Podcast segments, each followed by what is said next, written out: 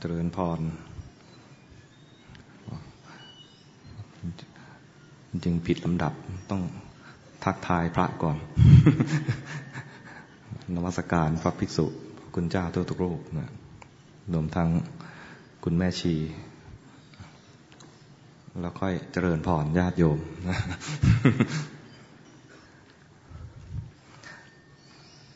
วันนี้นะ ถ้าเป็น ดนตรีลูกทุ่งเนี่ยนะ คนจะกลับหมดแล้วล่ะ หัวหน้าวงกลับไปแล้ว หัวหน้าวงออกก่อนเลย นี่ถือว่าเนี่ยมาช่วยเชียร์ ถือว่าอะไร ไม่ให้หน้าแตก ก็ขอเบื้องต้นขอขอบใจก่อนที่ยังอยู่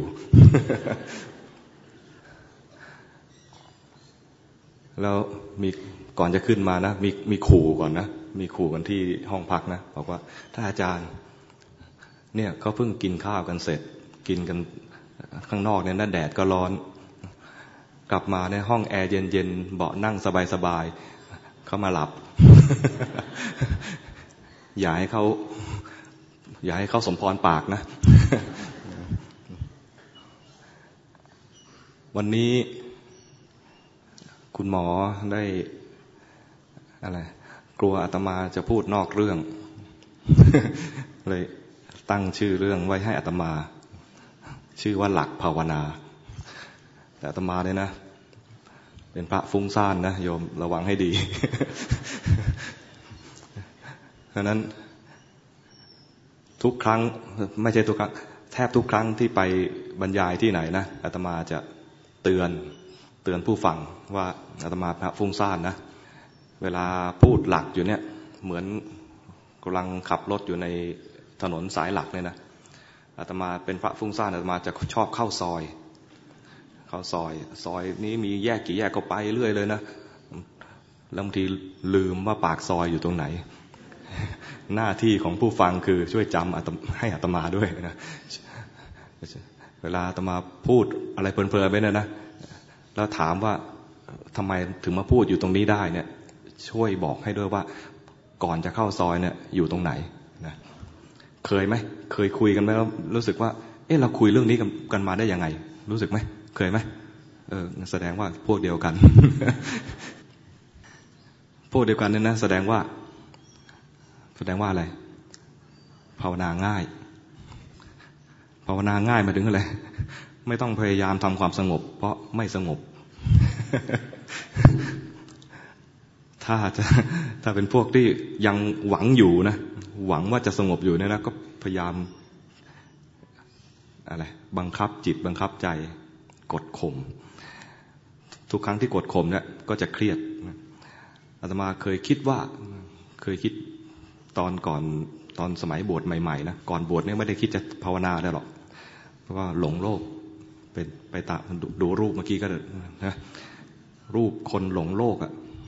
หน้าตาขนาดอยู่ในชุดคลุยก็ยังเล่นขี้เล่นอยู่นั่นเอง ตอนมาบวชตอนมาบวชก็มาบวชวัดที่เขา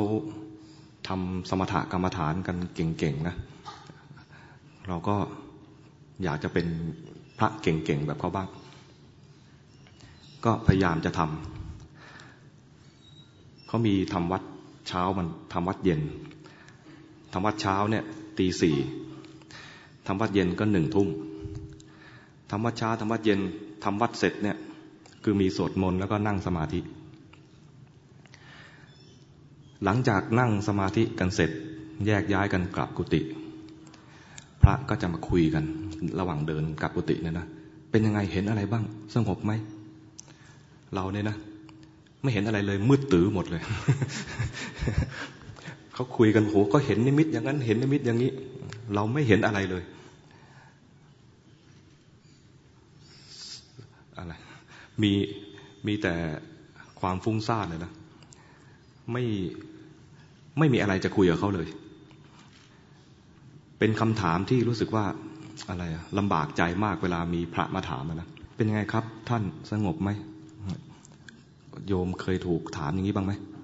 เคยถูกไหม แล้วตอบว่ายังไง หรือว่าเคยไปถามคนอื่นก็บ้างไหม เคยไปทำความลำบากใจให้คนอื่นก็บ้างหรือเปล่า เป็นไงสงบบ้างไม่เธอ หล่อนคำถามเนี่ยนะ โดยเฉพาะกับพระนะ พระเนี่ยถูกคาดหวังไว้มากว่า ควรจะสงบ ควรจะนิ่ง ควรจะดี สามคำนี้นั่นเป็นคำลวง เป็นคำลวงสำหรับ พระฟุ้งซ่าน เป็นเป้าหมายที่ไปไม่ถึง คิดว่าจะทำความสงบ คิดจะทำให้จิตมันดี ให้จิตมันนิ่ง ทั้งๆทที่จริตแบบเนี้ยมันยังไม่ใช่ แต่ตอนนั้นเนี่ยไม่เข้าใจ พยายามทำอยู่นี้หลายปี หลายปีเนี่ยคือสิบกว่าปีสิบกว่าปีเนี่ยคือสิบเก้าปี แบบ มันอีกปีเดียวก็จะยี่สิบแล้วนั้น จึงจะมาได้ยินหลวงพ่อเนี่ย มาสอน ยังไม่เจอตัวนะ ได้ยินแล้วก็ฟัง ทีแรกเนี่ไม่ได้ฟังอะทีแรกอ่านหนังสือ ก่อนจะอ่านหนังสือนะ ตอนนั้นทำสถานีวิทยุที่คุณมาลีมาเปิดฟังนี่แหละ ก่อนจะเปิดธรรมะให้คุณมาลีฟังเลยนะ ก่อนหน้านั้นเนี่ยมีพระรูปหนึ่ง เอาเอาข้อเขียนของคุณสันตินันมาให้อ่านบอกเออดีนี่ ก็เขียนใช้ได้เลยไม่แง่มุมอย่างนี้ไม่เคย ไม่เคยคิดเลย เอาข้อเขียนตอนที่บอกว่า เวลาคนระลึกชาติเขาระลึกชาติกันแบบไหน โยมระลึกชาติเป็นไหมไม่ได้ เมื่อวานกินอะไรยังงงเลยใช่ไหมเมื่อวานกินอะไรวะเมื่อกี้กินอะไรดีกว่า เมื่อกี้กินอะไรยังพอได้ใช่ไหมท่านบอกว่าคนเวลาระลึกชาติเนี่ยมันไม่ได้ระลึกทั้งชาติหรอก ไม่ใช่ว่าระลึกว่าเกิดมาพ่อแม่ชื่ออะไรตอนเด็กถูกใครตีคนแกคือจะจำเฉพาะฉากสำคัญสำคัญ จะจำฉากสำคัญสำคัญแล้วโอ้เข้าท่านะทีแรกเราก็ไม่เข้าใจในแง่มุมแบบนี้เออคนนี้เข้าท่านี่ก็เรียกว่าพระรูปเนี่ยเอาข้อเขียนมามาล่อก่อนมาเออเข้าท่าเข้าท่า แล้วท่านก็บอกว่า คนเนี้ยปัจจุบันบวชแล้วเหรอเหรอเหรอแล้วเขาอยู่ที่ไหนตอนนี้ ท่านอยู่ที่ไหน บอกว่าอยู่เมืองการมี มีซีดีด้วย มีซีดีเสียงที่ท่านเทศด้วย อยากฟังไหมพระท่านก็คล้ายๆว่าให้เหยื่อเป็นให้เหยื่อล่อเราไปเรื่อยๆนะเราก็เอออยากฟังอยากฟัง เอามาให้ฟังหน่อยเราก็สมัยนั้นก็ยังเป็นเครื่องเขาเรียกอะไร PC ที่ต้องใส่ใส่ซีดีเข้าไปแล้วก็เปิดฟัง พระท่านเอาซีดีมาให้ เราก็เปิด เปิดซีดีฟัง ฟังระหว่างนั้นก็รอ ท่านก็ออกไปนะพระรูปที่เอาซีดี มาให้ท่านก็ออกไป ออกจากห้องห้องอัดเสียงห้องบันทึกเสียงห้องที่ออกอากาศ ท่านออกไปสักสิบนาที แล้วก็เปิดฟังไปเรื่อยๆนะสิบกว่านาทีกลับมา เป็นไงครับ ท่านอาจารย์พระรูปนั้นเรียกอาตมาว่าอาจารย์ เป็นไงท่านอาจารย์ เทศดีไหม เราบอกยังเห็น ยังไม่เห็นเริ่มเทศเลย ยังคุยอะไรอยู่ก็ไม่รู้ บอกนั่นละเทศแล้ว คือ ความรู้สึกของเราเนี่ย พระจะเทศต้องขึ้นนโมก่อน เพราะนั้นเมื่อกี้เนี่ย ที่อาตมาพูดมาตลอดตั้งแต่ เมื่อสี่สิบนาทีนยังไม่เทศเพราะยังไม่ได้ขึ้นนโม มีนโมตอนให้ศีลตอนนั้นเองเนาะ เรามาก็บอกกับพระรูปนั้นว่า ไม่เห็นเทศเลย ยังคุยอะไรอยู่ไม่รู้พระตั้งก็ย้ำบอกว่า นั่นแหละเทศแล้วกำลังเทศอยู่แล้วเหรอยังไม่ได้ตั้งใจฟังเลย เพราะว่าคิดว่าจะตั้งใจฟังตอนที่ท่านนโมสามจบเสร็จแล้ว ก็เลยเอางั้น เดี๋ยวกลับมาเริ่มต้นใหม่ ขอฟังตั้งแต่ต้น ฟังไปฟังไป เริ่ม สนใจมากขึ้น พระท่านพระรูปนั้นท่านก็แย่อีก มีหนังสือด้วยจะอ่านไหมเอออ่านอ่านอ่าน หนังสือที่ท่านหยิบให้เล่มแรกก็คือ วิถีแห่งความรู้แจ้ง พออ่านหนังสือพลิกไปพลิกมา ตอนนั้นย้ายที่นั่งแล้วไปอยู่ที่โรงพิมพ์ของของวัด ก็มีพระอยู่กันอยู่หลายรูป อ่านอ่านไป ถึงคำอธิบายที่บอกว่าที่ว่ารู้เราฝึกสติเนี่ยฝึกให้รู้ ที่ว่ารู้เนี่ยคืออะไร ในหนังสือก็อธิบายว่า รู้ไม่ใช่เผลอเออใช่ รู้ไม่ใช่เผลอ ถ้าเผลอไม่รู้ใช่ไหมตอนเผลอเนี่ยไม่รู้ไม่รู้สึกตัว ที่ว่ารู้สึกตัวคือไม่เผลอ รู้ไม่ใช่คิด ถ้าคิดอยู่เนี่ยไม่รู้ เพราะมันกำลังหลงไปในเรื่องราวในความคิด เออ ใช่ใช่ใช่คิดนึกไม่ไม่ใช่รู้ รู้ไม่ใช่กำหนด อุ้ย ชักตกใจกำหนดเนี่ย คือคำที่เราใช้กับโยมอยู่เรื่อยๆบอกโยมกำหนดเอาไว้นะกำหนดที่จมูกนะ เราเองก็สอนโยมว่าให้กำหนดนะอ้าวเฮ้ย แล้วรู้ไม่ใช่กำหนด แล้วกำหนดไม่ใช่รู้ เราสอนผิดหรือเปล่าเนี่ยแล้วไม่ใช่สอนผิดอย่างเดียวทำผิดเองด้วย อ่านต่อไป ชักอ่านตอนนั้นไม่ได้แล้วนะเพราะรู้สึกว่า ไอ้ที่อ่านอยู่เนี่ย มันเหมือนกับว่ากำลังบอกว่าเรากำลังทำผิด และไอ้ที่ทำผิดไม่ใช่เราคนเดียว องค์ข้างๆด้วยที่นั่งกันอยู่ตรงนี้ หมายถึงโยมลองนึกภาพนะในห้องที่นั่งอยู่ตรงนี้นะน่าจะผิดกันทั้งหมดเลย รู้สึกเล่มนี้อ่านตัวนี้ไม่ได้แล้วขอเก็บไปอ่านในห้องส่วนตัวแล้วทำใจเปิดเปิดใจกว้างๆรับพยายามจะรับรู้ว่าหนังสือเล่มนี้สอนอะไร จะบอกอะไรเราต่อ ก็เปิดต่อ ไปเปิดอ่านต่อ รู้ไม่ใช่กำหนด ถ้ากำหนดเนี่ยมันจะเป็นการ กดเนี่ยกับกำหนดเนี่ยมันคือรากศัพท์เดียวกัน เพียงแต่ว่าอะไรมันเป็นคำแผลงอะเหมือนตรวจกับตำรวจ เราเดินอยู่ ย้ำคำไปว่า ซ้าย ยกหนออย่างเงี้ยนะมันเป็นการ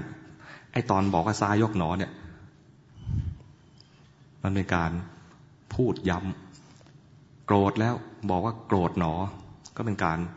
พูดย้ำว่าเมื่อกี้มีอะไรเกิดขึ้น การพูดในขณะที่พูดนั้นนะที่บอกว่า โกรธหนอ เผลอหนอคิดหนออะไรนั่นสภาวะโกรธ สภาวะเผลอสภาวะคิดผ่านไปแล้ว ตอนที่กำลังพูดอยู่นั่นน่ะไม่ใช่สภาวะแท้ๆ มันเป็นขณะที่ไม่ทันปัจจุบัน ในขณะที่มันเผลอขณะที่โกรธขณะที่คิด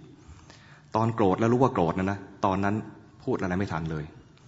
กว่าจะมีคำว่าโกรธขึ้นมา ให้เราพูดในใจเนี่ย มันผ่านขณะแห่งรู้เรียบร้อยแล้วดังนั้นรู้นะไม่ใช่การกำหนดว่าโกรธหนอ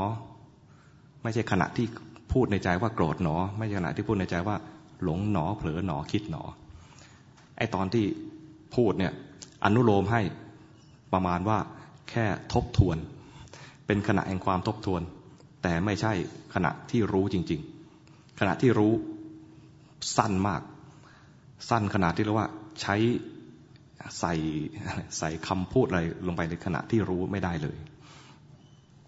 รู้ไม่ใช่เพ่ง โอ้คำนี้ก็คำแต่ทำให้ตกใจคำหนึ่งเพราะว่าเพ่งมาตลอด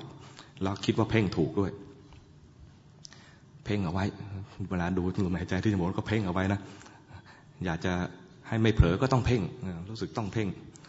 ทำไมบอกอรู้ไม่เพ่ง ตอนเพ่งเนี่ยคำว่าเพ่งที่เรากำลังทำอยู่ คือเป็นการบังคับจิตให้อยู่กับที่นิ่ง ๆ ถ้าจะทำสมาธิด้วยวิธีนี้ จิตจะเครียด ขณะที่จิตเครียด จิตขณะนั้นไม่เป็นกุศล ตอนที่จิตไม่เป็นกุศล ย่อมไม่ได้สติที่ถูกต้อง ไม่ใช่รู้ที่ถูกต้อง รู้ที่ถูกต้องจะต้องเป็นรู้ที่เป็นกุศลด้วยต้องเป็นรู้ที่เป็นกุศลที่เป็นรู้ตื่นเบิกบาน ไม่ใช่รู้เพ่งเครียด หนัก แน่น แข็งซึมทื่อ มาเป็นชุดเลยนะดังนั้น เพ่งอุ้ยขออภัยเพ่งแรงไปหน่อย พ่งเนี่ยเพ่งเนี่ยยังใช้ไม่ได้ ไม่ใช่รู้ ตอนเพ่งไม่ใช่รู้ ตอนนั้นนะอ่านหนังสือเล่มนั้นถึงถึงช่วงดังกล่าวเนี่ยช่วงที่เมื่อกี้ที่พูดไปเนี่ยปรากฏว่าเกิดความรู้สึกตัวขึ้นมา รู้สึกตัวนั้นไม่ใช่ ไม่ใช่มรรคผลอะไรนะ แค่รู้ว่าผิด เฮ้ย ที่ทำมาทั้งหมดเนี่ย ผิด ที่จะทำถูกต่อไปทำยังไงต่อไปเนี่ยนะยังงงงอยู่ว่าจะต้องทํำยังไงยังไม่รู้ แต่รู้ที่ว่ารู้สึกว่าโล่งใจตรงนั้นว่า รู้แล้วว่าตัวเองผิด ถ้ารู้ว่าตัวเองผิดเนี่ยนะโล่งใจได้ระดับหนึ่งคือจะผิดอย่างเดิมเนี่ยไม่มากล้วเหลือเวลาต่อไปก็คือว่าทำอย่างไรจึงจะมีความรู้สึกตัวที่ถูกต้องขึ้นมา ตอนที่รู้รู้สึกตัวที่ถูกต้องเนี่ย จะเป็นการรู้สึกตัวที่ว่าเจริญสติแบบสติปัฏฐานเนี่ยนะต้องเป็นความรู้สึกตัวแบบแบบธรรมชาติ ถ้าเราเป็นพวกคิดมาก เป็นพวกฟุ้งซ่านอาตมาเข้าใจว่าพวกเราในที่นี้ส่วนใหญ่ น่าจะเป็นพวกเดียวกับอาตมาคือพวกฟุ้งซ่าน พวกฟุ้งซ่านเนี่ยยังไม่จำเป็นต้อง รีบทำความสงบหรือทำสมถะ เพราะทำยังไม่เป็น ถ้าจะไปทำสมถะก็จะเข้าสู่วงจรแบบที่อาตมาเคยทำมาสิบเก้าปี วงจรของพวกทำสมถะไม่เก่งไม่เป็น แล้วอยากจะทำเลยนะ มันจะมีวงจรอยู่นะ วงจรมันก็คือ เพ่งอุ้ยเพ่งแล้ว เพ่ง เพ่งนะ เพ่ง เครียด แล้วก็เบลอ แล้วก็หลับ เพ่งเครียดเคลิ้มหลับ เพ่งเครียดเคลิ้มหลับ ใครยังอยู่ในวงจรนี้บ้างมีไหมเออไม่เป็นไร ใจเย็นๆ มันสามารถหลุดออกมาได้ คนที่ทำสมถะได้เนี่ยนะ เขาจะไม่เพ่ง แค่ จิตไปรู้อารมณ์ที่จิตชอบ แล้วจิตจะอยู่กับอารมณ์นั้นได้เอง อยู่ได้ได้นิ่งๆนานๆเอง ไม่ต้องไปบังคับ ไม่ต้องไปกดไปข่มจิตมีความสุขในการรู้อารมณ์นั้น แล้วมันก็จะได้สมถกรรมฐานจากอารมณ์นั้น แต่ถ้าไปรู้อยู่แล้ว แล้วมันหนีไปเนี่ยนะ ฝึกมาอย่างนี้มาห้าวันเจ็ดวัน เดือนสองเดือน ปีสองปีสิบเก้าปีแล้วยังไม่ได้เนี่ยนะ แสดงว่า เราไม่น่าจะใช่พวกที่ทำสมถกรรมฐานเก่งแล้ว น่าจะเป็นพวกฟุ้งเก่ง โอ้ย รู้สึกว่ามันจะคอยเซ็นเซอร์อยู่เลยนะ ในโลกของของนักภาวนาเนี่ยนะ เราแบ่งกลุ่มเป็นสองกลุ่มในการในการแบ่งคนที่จะมาภาวนา ภาวนาย้อนกลับมานิดหนึ่งว่า เราที่ที่บอกว่าจะภาวนาเนี่ยภาวนาอะไรบ้าง ก็มีอยู่สองอย่าง สมถะภาวนากับวิปัสสนาภาวนา สมถะภาวนาก็คือทำให้สงบ เกิดขึ้นแล้วก็พัฒนาความสงบมากขึ้นเรื่อยๆ จนเป็นฌานเป็นฌานหนึ่งสองสามสี่เป็นรูปฌานเป็นอรูปฌานนี่คือเส้นทางของพวกสมถะภาวนา สมถะภาวนาทำแล้วต้องเป็นบาดฐานไปให้เกิดวิปัสนาภาวนา ถ้าทำอยู่แต่สมถะภาวนาแล้วค้างอยู่แค่สมถะยังไม่ได้แก่นสารของพุทธศาสนา พุทธศาสนาที่แตกต่างจากศาสนาอื่น ก็เพราะวิปัสสนากรรมฐานนั้นสมณกรรมฐานของพุทธศาสนาเนี่ยเป็นบาดฐานเพื่อให้เอื้อเกิดปัญญา ปัญญาที่นี้พูดเป็นศัพท์ว่าวิปัสนาภาวนา จะทำวิปัสนาภาวนาก่อน หรือจะทำสมถกรรมฐานก่อนก็ได้ แล้วแต่จริตนี้แล้วแต่จริตก็คือ ใครทำสมถกรรมฐานได้ง่าย ให้ทำสมถกรรมฐานก่อน แต่อย่าลืมทำวิปัสนาด้วยต้องทำสมถะและวิปัสนา ถ้าใครยังทำสมถะไม่ได้ ถ้าใครพวกนั้นอะคือพวกเนี้ยพวกอาตมาเนี่ยถ้าทำสมถะแล้วยังทำไม่ได้ ให้ทำวิปัสสนาไปก่อน แต่อย่าลืมทำสมถะด้วย เนี่ยอาตมาพูดถูกปะให้ทำวิปัสสนาก่อนนะทำวิแต่ต้องทำสมถะด้วย แต่ตอนทำสมถะเนี่ยที่ว่าทำด้วยเนี่ยนะอย่าหวังสงบ ถ้าคิดจะทำความสงบ โดยที่ตัวเองยังเป็นพวกควรจะทำวิปัสสนาก่อนเนี่ยนะมันจะทำไม่ได้พอทำไม่ได้แล้วก็เครียด แล้วก็ผิดหวังแล้วก็เป็นทุกข์ทำไมต้องผิดหวังและเป็นทุกข์เพราะว่าเราหวังว่าจะสงบ แต่มันทำไม่ได้ก็เลยผิดหวัง แล้วก็อยู่วงจรนี่แหละ เพ่ง เพ่ง เพ่งเครียดเคลิ้มหลับ เพ่งเครียดเคลิ้มหลับดังนั้นถ้าจะแบ่งนักปฏิบัติให้เป็นสองพวกใหญ่ ๆ แบ่งตามจริตถ้าพูดภาษาให้มันเป็นภาษาบาลีหน่อยนะ พวกทำสมถะกรรมฐานง่ายเนี่ยก็เรียกสมถะญาณิก คือ มียานยอยักษ์สระอานอหนู ยานคือยานพาหนะ ไม่ใช่หย่อนยาน ไม่ใช่ยานตรงเตงยานพาหนะ มีสมถะเป็นยาน ยานเหมือนเป็นรถยนต์ ไปไหนพาไปนิพพานพาไปสู่มรรคผลนิพพาน สมถะถ้าทำได้ควรทำเพราะสมถะก็มีประโยชน์ คนที่เป็นสมถะญาณิกให้ทำสมถะก่อน แต่อย่าลืมวิปัสสนา ต้องบอกว่าอย่าลืมวิปัสสนา เพราะว่าส่วนใหญ่พอทำสมถะได้ ก็มักจะได้ของเล่น แล้วก็จะเล่นของเล่นแล้วลืมลืมวิปัสสนา ถ้ายังไม่เห็นไตรลักษณ์ของสภาวะยังไม่ชื่อว่าวิปัสสนา ถ้าเอาแต่สงบนิ่งว่างแล้วก็สนุกกับการมีของเล่นเลยนะ เป็นไงเธอ เป็นไงมีอะไรมีนิมิตอะไรบ้าง สงบบ้างไหมไปเที่ยวสวรรค์สนุกไหม นรกเป็นยังไงบ้างอะไรเงี้ยนะเป็นของเล่น ยังไม่ใช่วิปัสสนา ยังไม่ใช่แก่นสารของพุทธศาสนา พุทธศาสนาต้องเห็นไตรลักษณ์ของสภาวะ สภาวะที่ว่าแสดงไตรลักษณ์เนี่ยนะ ก็คือรูปนามกายใจอันนี้ ต้องมาเห็นความจริงของรูปนามกายใจนี้ แสดงไตรลักษณ์ไตรลักษณ์ก็มีสามอย่างคือ ไม่เที่ยงเป็นทุกข์เป็นอนัตตา คือเป็นลักษณะทั่วทั่วไป ลักษณะทั่วทั่วไปของสิ่งปรุงแต่งทั้งหลาย สิ่งปรุงแต่งหลายจะมีลักษณะที่เหมือนเหมือนกัน จึงเรียกว่าสามัญลักษณะ สามัญลักษณะก็คือว่า สภาพปรุงแต่งทั้งหลายเนี่ยไม่เที่ยงเกิดดับ เกิดดับไปเรื่อยๆ ไม่มีอะไรเที่ยงเลย หรือมองอีกแง่นมุมหนึ่งคือว่ามันถูกบีบคั้นให้ต้องเกิดดับ เกิดมาแล้วถูกบีบคั้นให้ดับไป แล้วเดี๋ยวมันก็เกิดใหม่ก็ถูกบีบคั้นให้ดับไปไอ้ตรงถูกบีบคั้นเนี่ยนะภาษาพระก็เรียกว่า มันมีทุกข์เกิดขึ้น แต่ไม่ใช่ทุกขเวทนา ไม่ใช่เจ็บปวด แต่เป็นถูกบีบคั้น ลักษณะนี้เรียกว่าทุกทุกขัง และทั้งหมดเนี่ยที่มันเกิดดับเปลี่ยนแปลงนะเป็นไปตามเหตุตามปัจจัย ตามเหตุตามปัจจัยบังคับไม่ได้ เราอยากให้สุขนานๆ ไม่สุขด้วย อยากให้ทุกข์หายไปเร็วๆมันก็ไม่หายไปด้วย ไม่ได้หายไปเพราะความอยากของเรา มันมีเหตุก็เกิดหมดเหตุก็ดับบังคับไม่ได้ลักษณะอย่างนี้เรียกว่าเป็นอนัตตา ไม่ใช่ตัวตนของใคร ไม่ใช่มีใครเป็นเจ้าของ เป็นไปตามเหตุตามปัจจัยมองให้เห็นลักษณะอย่างเนี้ยอย่างใดอย่างหนึ่ง ตามแต่จะถนัดดู ต้องให้เห็นถึงขนาดนี้จึงจะเรียกว่าวิปัสสนา ถ้าเอาแต่สงบนิ่งว่างเฉยอะไรเงี้ยนะยังได้แค่สมถกรรมฐาน ไม่ได้แก่นสารของพุทธศาสนา แต่ถ้าเป็นพวกที่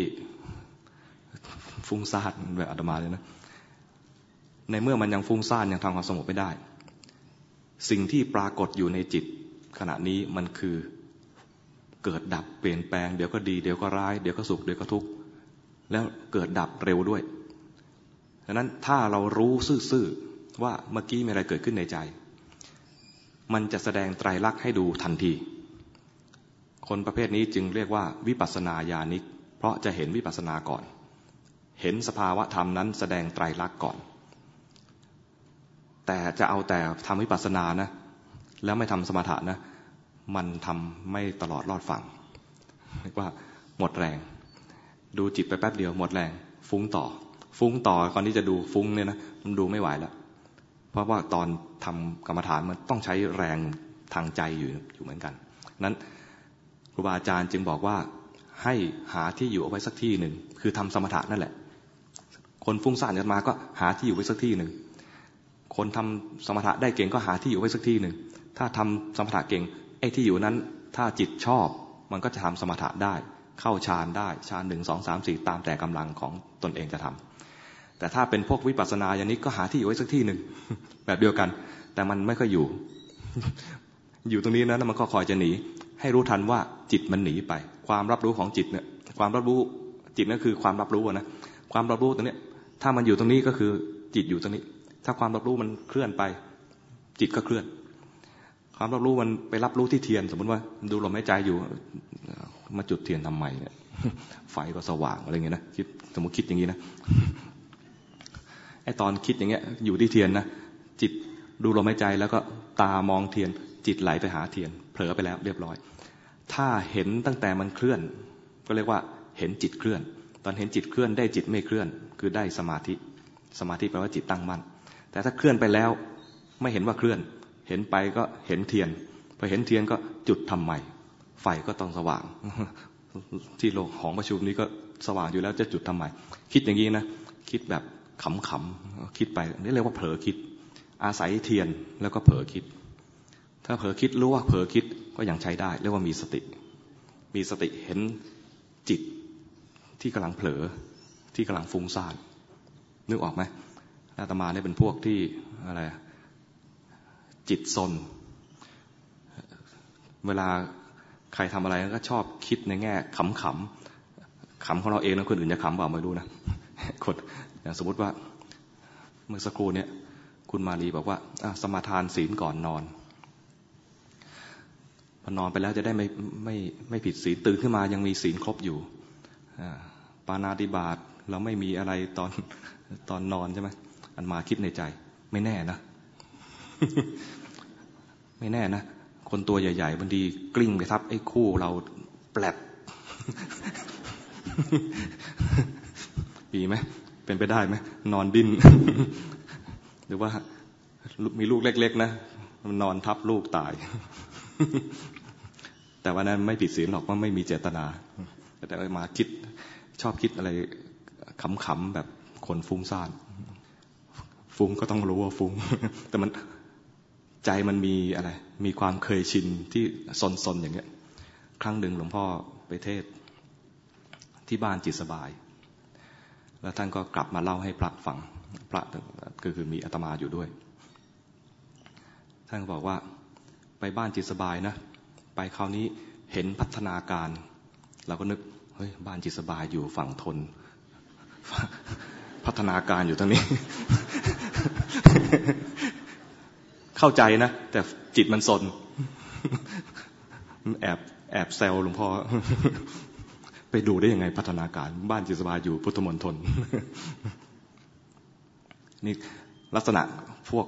ฟุ้งซ่านเงี้ยนะให้ดูจิตไปเลย เพราะว่าไม่ค่อย ไม่ค่อยสงบหรอก ดูไปเลยเนี่ยนะ แรกแรกจะรู้สึกว่าจิตเนี่ยมันไม่ดีเลย ดูดูไปแล้วรู้สึกว่าจิตเนี่ยทำไมมันแย่มาก ก่อนจะดูว่าจิตไม่ไม่ดีเนี่ยนะ มันไม่เข้าใจว่าจิตไม่ดี รู้สึกว่าทำไมเราไม่ดีเลย เมื่อก่อนเนี่ยนะ มีความภูมิใจว่า พระกริรูปนี้ เป็นพระเรียบร้อย เป็นพระเรียบร้อย มีเมตตายิ้มง่าย แต่ไอ้เมตตายิ้มง่ายนะยกเอาไว้ก่อน แต่เรียบร้อยไม่เรียบร้อยเลย ใจเนี่ยมันซนอยู่เรื่อยใจซนชอบคิดนู่นคิดนี่ แล้วถ้ารู้สึกว่า ถ้าปล่อยไปงี้นะอะไรน่าจะน่าจะตายไม่ดี เพราะคิดสน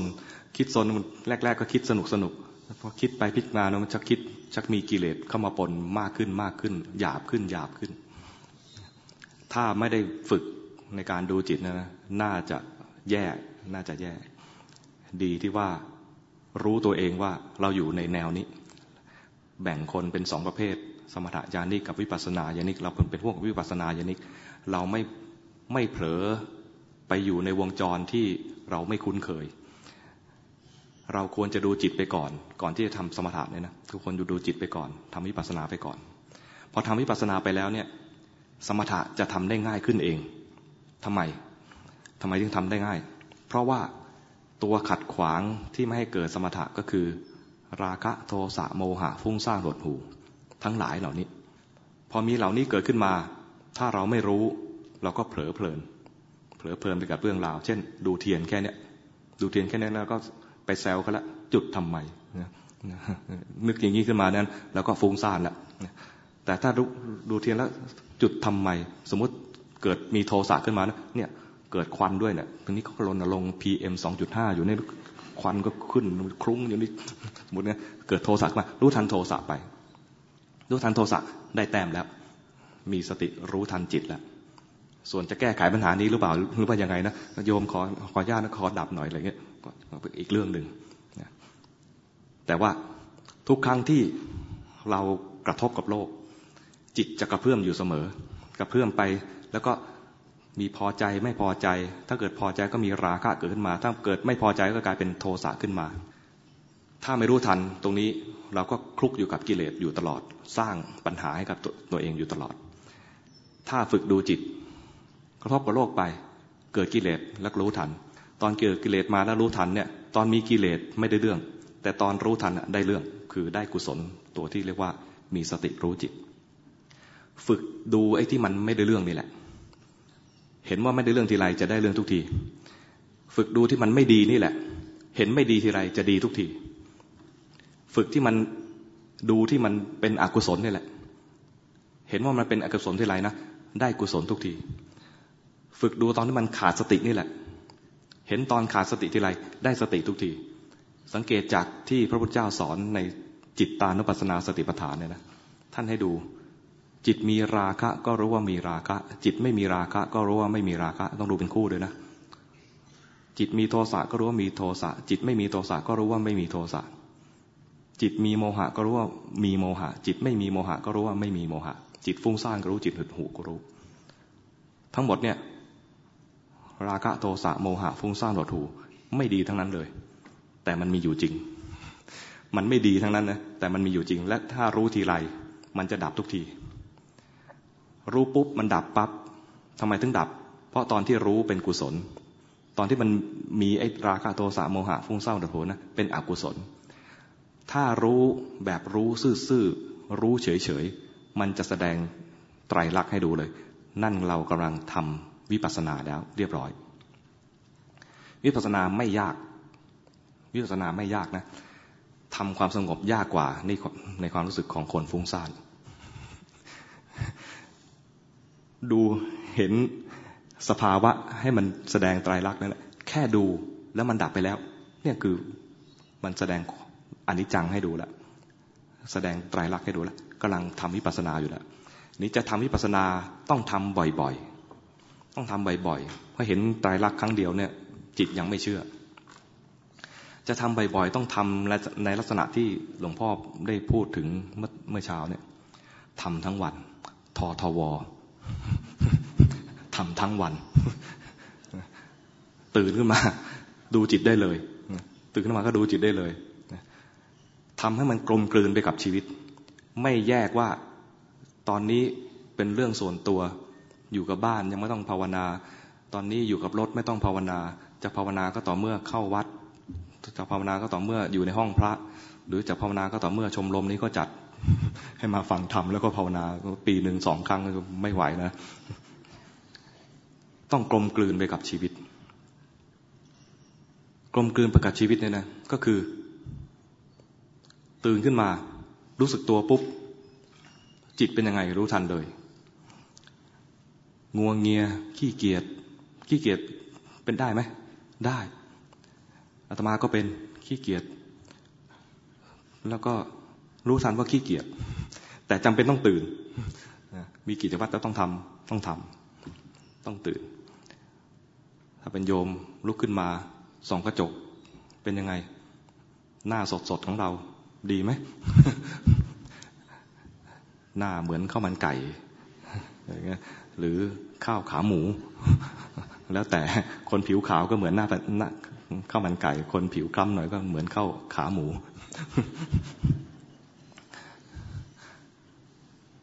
ล้างหน้าล้างตาสดชื่นได้แล้วอ้าวยังไม่ได้ออกจากห้องน้ำเลย เพราะยังไม่ได้ถ่าย ถ่ายไม่ออกนั่งตั้งนาน กังวล รู้ทันว่ากังวล ถ่ายมากเกินไปก็กังวลอีกแบบหนึ่งท้องเสีย รู้ทันสภาวะจิตเนี่ยนะมันเปลี่ยนแปลงสำหรับคนที่มันไม่ได้สมาธิเนี่ยมันจะมีสภาวะจิตเปลี่ยนแปลงไปเรื่อย ๆ แค่รู้ทัน ไม่ต้องดีและไม่จำเป็นต้องดี และส่วนใหญ่ไม่ดี ส่วนใหญ่ไม่ดีนะ ในจิตตานุปัสสนาสติปัฏฐานพระพุทธเจ้าไม่ได้บอกให้ดูว่าจิตขณะนี้มีเมตตา ให้รู้ว่ามีเมตตาไม่ได้มีบอกเลย เพราะว่า ระองค์รู้ว่าพวกเราเนี่ยเป็นปุถุชน ไม่ค่อยมีหรอกจิตดีๆ ถ้าดูให้ถ้าจะให้ดูจิตที่มีเมตตาเนี่ยนะนานๆจะให้ดูสักทีหนึ่งนั้นที่ว่าททวเนี่ยทำไม่ได้ แต่ถ้าจิตมีราคะโทสะโมหะ ฟุ้งซ่านโดดถูนะดูได้ทั้งวัน เพราะเราจะมีราคะโทสะโมหะ ฟุ้งซ่านโดดถูเกิดสลับไปสลับมาต่อเนื่องอยู่อย่างนี้ทำทั้งวันได้ททว เพราะฉะนั้นกรรมฐานอะไรที่สามารถจะทำได้ทั้งวัน ก็คือกรรมฐานที่ดูจิตที่มันเป็นปกติของเรา คนฟุ้งซ่านให้ดูฟุ้งซ่านบ่อยๆ คนขี้โกรธให้ดูความใจที่มันมีความโกรธเกิดขึ้นบ่อยๆ ก็ดูความโกรธไป คนขี้โลภมีโลภไปดูบ่อยก็ดูโลภไป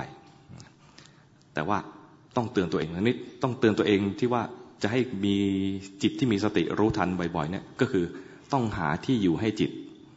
พอจิตมันเปลี่ยนแปลงจากที่อยู่ตรงนี้ไป จึงจะรู้ได้ว่าเมื่อสักครู่นี้มันอยู่กับจมูก มันอยู่กับลมหายใจที่จมูกเนี่ยนะแล้วลืมไปแล้วไอ้ลืมไปแล้วคือโมหะ เผลอไปแล้ว มันจะได้บอกได้ว่าเมื่อกี้มีโมหะทำไมถึงบอกได้ว่าเมื่อกี้มีโมหะ เพราะเมื่อกี้ตั้งใจว่าจะต้องอยู่ที่จมูกที่ลมหายใจ แล้วตอนนี้ลืมไปแล้วไอ้ตอนลืมนี่แหละ คือเผลอมันมีโมหะเกิดขึ้น แล้วก็ พอรู้ว่ามีโมหะแล้ว กลับมากลับมาเริ่มต้นใหม่ กลับมาเริ่มต้นใหม่กับดึงจิตที่เมื่อกี้เผลอไปให้มารู้สึกตัวใหม่ไม่เหมือนกัน คนส่วนใหญ่จะทำพลาดตัวนี้ คนส่วนใหญ่ที่ว่านั้นอาตมาด้วย พอเผลอไปนะคิดว่าเผลอไม่ดี คิดว่าเผลอไม่ดี รีบดึงจิตที่เผลอเมื่อกี้นี้กลับมา เพราะว่ารู้สึกว่าจิตเมื่อกี้ไม่ดี มันเผลอ รีบดึงกลับมาพอดึงกลับมาเพื่อไม่ให้มันเผลออีกก็เลย บังคับ บังคับ กดเอาไว้ให้แน่นแน่นคิดว่าอยู่ตรงนี้นานๆจึงจะดี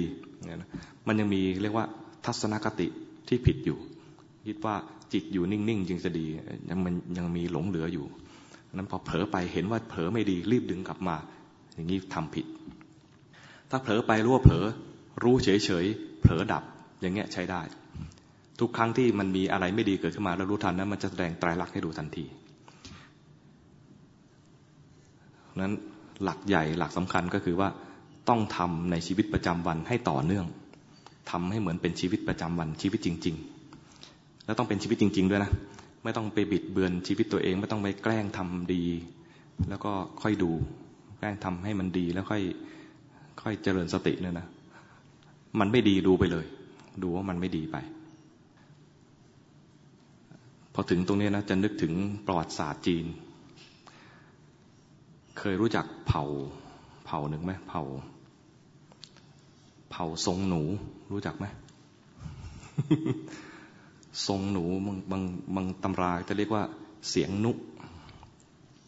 เป็นชนเผ่าเขาเรียกอะไร เผ่าเร่ร่อน เผ่าเร่ร่อนทางตอนเหนือของจีน อยู่แถบทุ่งหญ้าทะเลทราย แถวแถวมองโกเลีย คนจีนจริง ๆ จะอยู่ที่ราบลุ่มแม่น้ำระหว่างแม่น้ำห่วงโหกับแม่น้ำอย่างสีเกียง คนจีนเนี่ย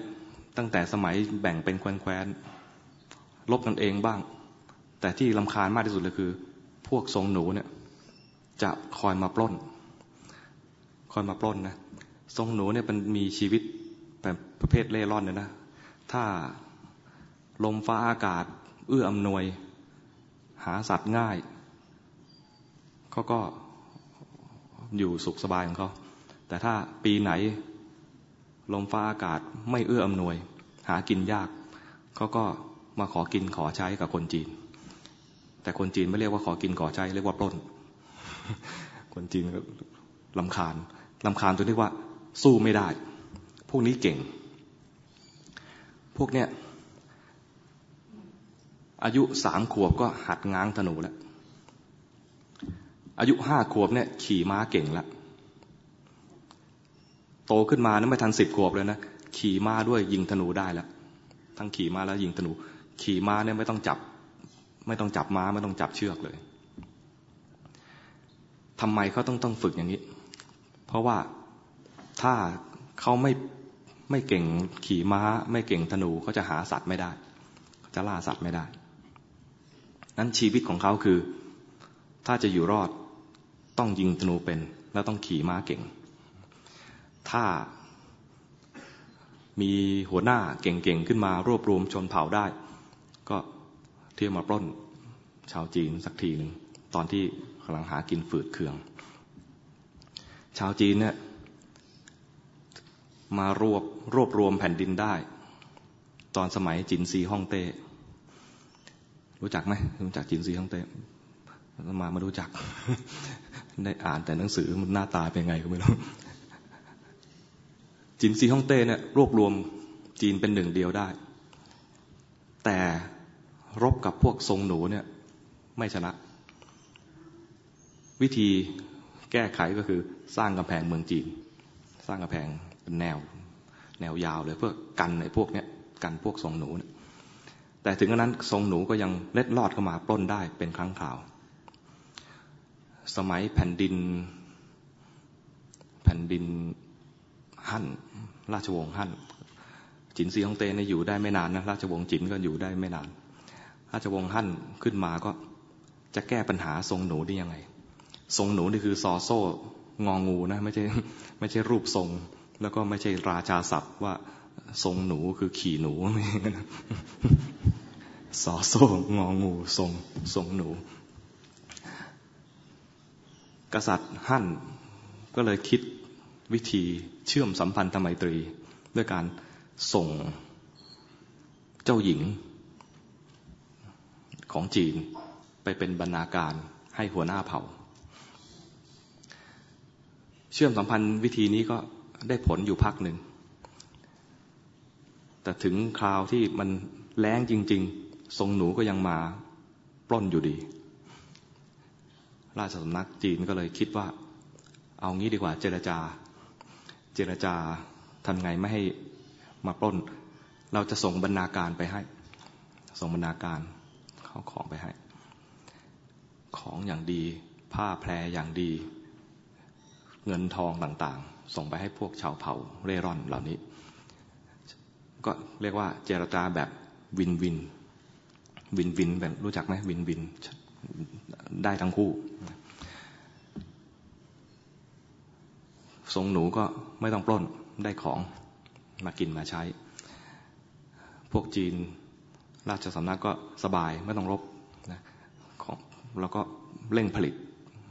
ผลิตของต่างๆ คนจีนในที่ราบรุ่มเนี่ยสู้ทรงหนูไม่ได้ เพราะว่า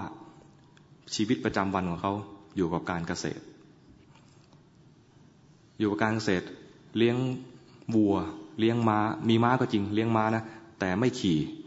เอาไว้ขนของ เวลาจะมีการทำสงครามอะไรสักครั้งหนึ่ง มีการเกณฑ์ทหารมา เกณฑ์ทหารมา ยังรบไม่ได้ เพราะว่าเคยแต่จับจอบจับเสียม ไม่เคยจับอาวุธ ไม่เคยจับธนู ต้องมาฝึก ฝึกอีกนาน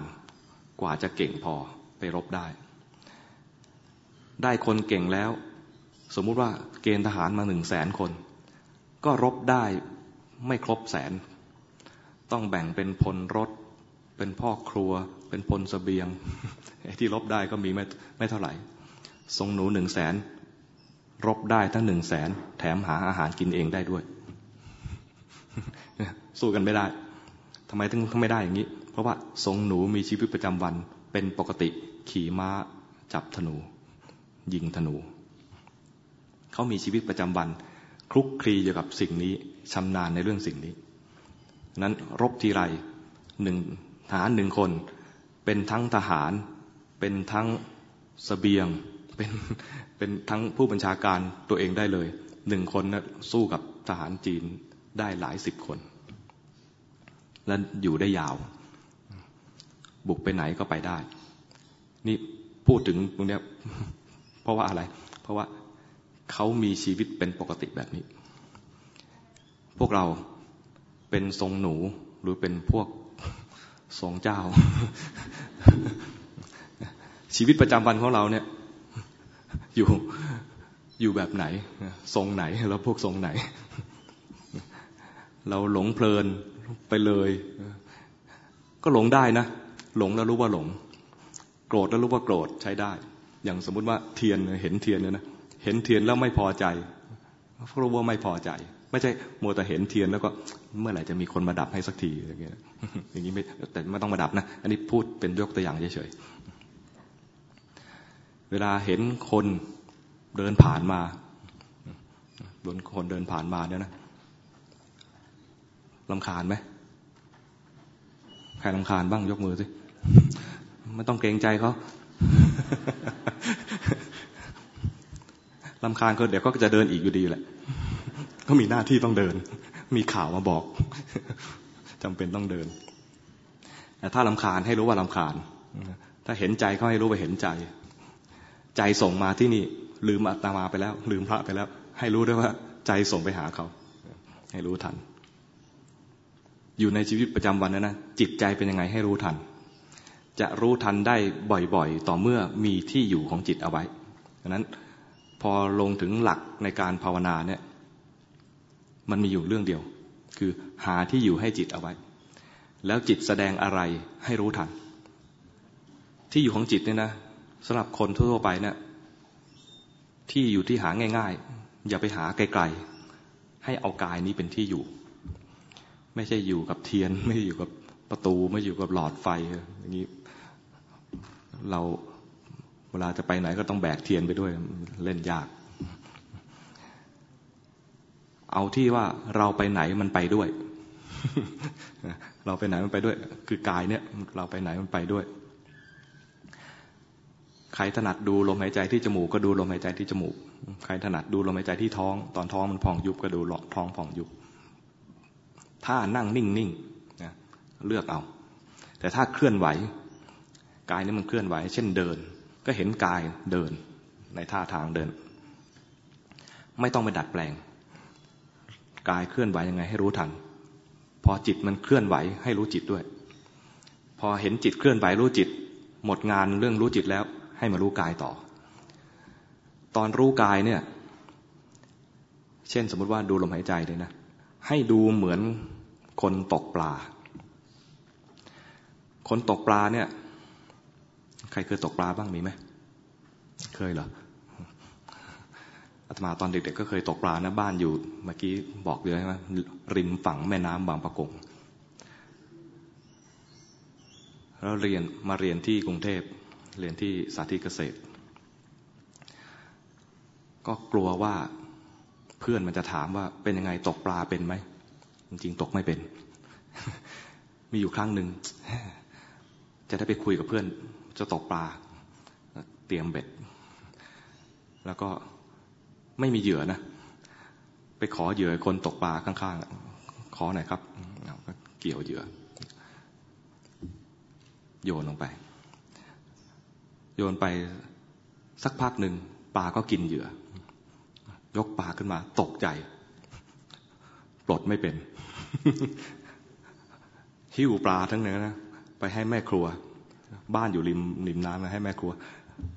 นึกว่าแม่ครัวจะดีใจแม่ครัวดุด่าใหญ่เลย แม่ครัวจริงเป็นลูกน้องนะเป็นลูกจ้างนะด่าลูกนายจ้างเลยไปตกมาทำไม บ้านเรามีกิน ไปซื้อเอาตลาดที่ตลาดก็ได้ ไม่ต้องมาฆ่าปลาเอง เอาซื้อปลาที่ตลาด ดูนะขนาดแม่ครัวยังมีสัมมาทิฏฐิมากกว่าตมาอยู่นะถูกดูเนี่ยตกใจโอ้แต่ปลดได้ทีปลดทีจะเอาปลาไปปล่อย ตกปลาเนี่ยนะเวลาเราตกปลาต้องมีเหยื่อคคงไม่มีปลาหน้าโง่ที่ไหน เห็นเบ็ดแวววาวแล้วมันวาวดีจังของงับทีก็ไม่มีใช่ไหมมันต้องมีเหยื่อล่อถ้าเราตกปลาเกี่ยวเหยื่อแล้ว หย่อนเบ็ดไปยกขึ้นมา มีแต่เหยื่อ ดีใจไหม คิดถึงคนตกปลานะไม่ใช่คิดถึงคนใจบุญนะคิดถึงคนตกปลา คนตกปลาอยากได้ปลา เกี่ยวเหยื่อแล้ว ปลาควรจะกินเหยื่อ ถ้ายกมามีแต่เหยื่อ ไม่ดีใจ ถ้ายกมาได้ปลาดีใจ ภาวนาให้เหมือนคนตกปลา แต่ไม่ใช่ไปนั่งตกปลา แต่ให้เปรียบเทียบให้ดูนะเราภาวนา เอาจิตมารับรู้อยู่ที่ลมหายใจเนี่ย ลมหายใจเป็นเพียงเหยื่อ ลมหายใจเป็นเพียงเหยื่อนะ ปลาที่เราจะจับคือจิต ฉะนั้นตอนจิตอยู่กับอยู่กับลมหายใจเนี่ย ยังไม่ต้องดีใจ มันอยู่กับเหยื่อ แต่พอมันเคลื่อนไปไอ้จิตเคลื่อนเคยรู้จักไหมจิตเคลื่อน จิตคือความรับรู้ ตอนนี้มารับรู้อยู่ที่ลมหายใจที่จมูกเลยนะ พอมารับรู้เทียน มันจะเคลื่อนออกจากจมูกไปหาเทียน ตอนเคลื่อนไปหาเทียนเนี่ย ให้เห็นจิตที่มันเคลื่อนไป พอเห็นจิตเคลื่อน นี่เราจับปลาได้ล้วคือจับจิตได้ล้วมีลมหายใจเอาไว้ ไม่ใช่เพื่อลมหายใจ แต่มีลมหายใจเพื่อจะเห็นจิตที่เคลื่อน ภาวนาแบบนี้นะ ไม่ใช่ภาวนาเพื่อจะเห็นจิตอยู่กับลมหายใจตลอดเวลา อย่างนี้อยู่กับเหยื่อ ก็เหมือนคนตกปลา เกี่ยวเหยื่อเสร็จแล้ว ยกเบ็ดขึ้นมา เหยื่อยังอยู่ อย่างนี้ไม่น่าดีใจ ต้องได้ปลา ปลาในที่นี้คือเห็นจิตที่มันเคลื่อนไป เห็นจิตที่มันเผลอไป ถ้าเห็นจิตเคลื่อนจะได้จิตที่ไม่เคลื่อน คือจิตตั้งมั่นได้สมาธิ ถ้ามันเคลื่อนไปแล้วไม่เห็นเคลื่อน เผลอไปแล้วจะเกิดกิเลสราคะโทสะโมหะ เห็นราคะโทสะโมหะ ก็ยังได้สติได้อย่างก็ยังดี เห็นจิตแสดงอาการอย่างใดอย่างหนึ่ง แรก ๆ จะเห็นราคะโทสะโมหะง่ายนะนั้นเวลาพระพุทธเจ้าสอนให้ดูจิตเนี่ยจะให้ดูจิตมีราคะก็รู้มีราคะ จิตไม่มีราคะก็รู้ไม่มีราคะ เห็นราคะโทสะโมหะฟุ้งซ่านหดหูเพราะเห็นง่าย เห็นแล้วจะมีทักษะในการดูนามธรรม ทักษะในการดูนามธรรมเนี่ยจะเห็นว่าต่อไปเนี่ยนะพอ ดูลมหายใจไป มันจะเริ่มเห็นตั้งแต่เริ่มแรกที่เผลอ ตอนเริ่มแรกที่เผลอเนี่ย ความรู้สึกมันจะรู้สึกว่าจิตมันเคลื่อน จิตมันเคลื่อนจากจุดนี้ไปหาปลายทางผมว่าคุยกับโยมอยู่ก็กำลังดูลมหายใจเนี่ยนะลืมตาเห็นโยม จิตก็ไปหาโยม มันมีการเคลื่อนจากความรับรู้ตรงนี้ไปหาปลายทาง ถ้าใครเห็นตรงนี้ได้ จะได้คุณภาพจิตที่เพิ่มขึ้น จากการที่เห็นราคะโทสะโมหะเนี่ยนะคุณภาพจิตจะเพิ่มขึ้นจากการเห็นราคะโทสะคือได้สติ แต่ถ้าเห็นตั้งแต่มันเริ่มเคลื่อน คุณภาพจิตจะเพิ่มขึ้น โดยการที่ว่ามีทั้งสติและสมาธินั้นเมื่อเช้านี้หลวงพ่อเลยบอกว่าเอาทางลัด ดูลมหายใจไป จิตเคลื่อนให้รู้ว่าจิตเคลื่อน ดูจิตเคลื่อนไปเลย ถ้าใครเห็นจิตเคลื่อนได้ ก็ได้ทั้งสติและสมาธิ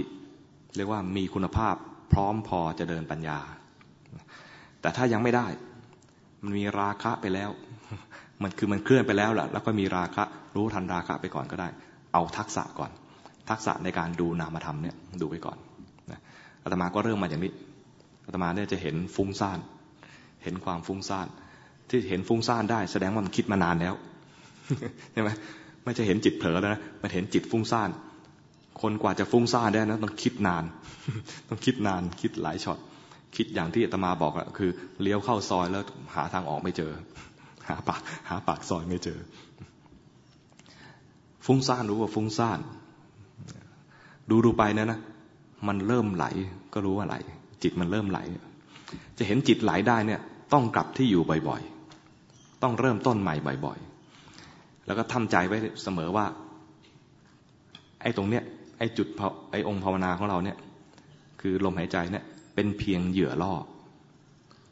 ไม่ได้เราเราไม่ได้ต้องการให้จิตอยู่นี้นิ่งๆหรอก แล้วมันอยู่ไม่ได้หรอก จริง ๆ เรามาดูลมหายใจเนี่ย เพื่อจะเห็นจิตที่มันเผลอ จิตที่มันเคลื่อนถ้าเห็นจิตเผลอได้ เห็นจิตเผลอได้ เห็นจิตเคลื่อนได้เนี่ยใช้ได้ ถ้า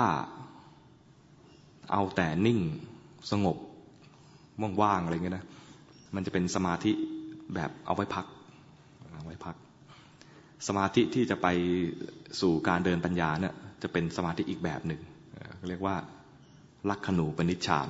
ลักขณูปนิชฌานไม่เหมือนกับสมาธิแบบนิ่งๆว่างๆนิ่งๆว่างๆเนี่ยก็เรียกว่า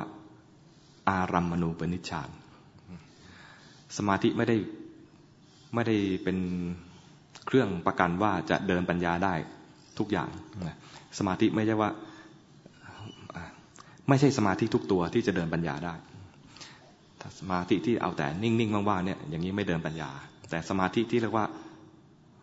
ตั้งมั่นนี้เท่านั้น จึงจะเรียกว่าเดินปัญญาได้ บางคนจะตั้งมั่นชั่วแวบ คือเห็นจิตเคลื่อน แล้วได้ตั้งมั่นแวบหนึ่งอันอย่างเงี้ยนะจะเป็นประเภทที่เรียกว่า พวกวิปัสสนาญาณิกจะมาแบบนี้ก่อน คือเห็นจิตเคลื่อน ตอนเห็นจิตเคลื่อนได้จิตตั้งมั่น จิตตั้งมั่นเนี่ย บางทีไม่รู้ว่าจิตตั้งมั่น บางคนจิตตั้งมั่นแล้วนะไม่รู้ว่าจิตตั้งมั่นจะสังเกตได้อีกอย่างหนึ่งว่าจิตตั้งมั่นแล้วคือว่า จิตมันเริ่มมีกำลังมากขึ้น จิตตั้งมั่นจะเริ่มมีกำลังมากขึ้นนะมันจะมันแสดงออกแบบไหน จิตมีกำลังมากขึ้นเนี่ย คือเวลาเห็นกาย จะเห็นว่ากายเป็นส่วนหนึ่ง จิตรับรู้เนี่ยเป็นส่วนหนึ่ง ไม่เหมือนว่าเวลาดูกายแล้วฉันกำลังนั่ง ฉันกำลังเดิน ฉันกำลังเกาปากอะไรเงี้ยนะไม่ใช่อย่างนั้น แต่จะเห็นร่างกายเนี่ยมันมีการเคลื่อนไหวและใจเป็นผู้รู้อยู่ต่างหากมันมีการแยก layer กัน ระหว่างรูปกับนาม เวลาเห็นนามด้วยกัน นามมาทำด้วยกันเนี่ยนะ เวลามีราคะรู้ทันราคะ จะเหมือนว่าราคะอยู่ต่างหาก ตัวรู้ก็อยู่ต่างหาก เป็นนามธรรมด้วยกันเนี่ยนะ ราคะก็อยู่ต่างหาก ตัวรู้นี่ก็อยู่ต่างหาก มีโทสะก็เห็นโทสะอยู่ต่างหาก ตัวผู้รู้อยู่ต่างหาก คนที่มีโทสะทั่วๆไปพอเห็นโทสะก็รวมอยู่กับโทสะเลย นี่คือโทสะ คนทั่วๆไปอีกมาก ๆ ไม่เห็นโทสะหรอก เห็นแต่ว่ากูโกรธ อันนี้ก็ยังดีนะ ไอ้พวกที่ไม่ภาวนาเลย มึงเลว ไม่เห็นกูโกรธมึงเลว ไม่เห็นตัวเองเลย เห็นแต่คนอื่น ตอนเห็นว่ากูโกรธเนี่ยนะ เหมือนกับจะมีสติแล้ว แต่ยังไม่สติ ไม่ใช่สติปัฏฐาน ยังมีคำว่ากูอยู่ ถ้าเห็นความโกรธและจมอยู่กับความโกรธอยู่เนี่ยนะแล้วเห็นความโกรธเหมือนกัน แต่ยังไม่มีตัวผู้รู้แยกออกมา จะมีตัวผู้รู้แยกออกมาเนี่ย ต่อเมื่อ เกิดสภาวะที่เรียกว่าจิตตั้งมั่นขึ้นมาแล้ว เพราะนั้นคนที่มีจิตตั้งมั่นขึ้นมา บางทีไม่รู้ตัว ลองสังเกตดูว่าถ้ามีการเห็นกิเลสแล้วกิเลสอยู่ต่างหาก เหมือนเหมือนมีผู้รู้อยู่ต่างหากอย่างนี้นะนะเรียกว่าขณะนั้นเนี่ย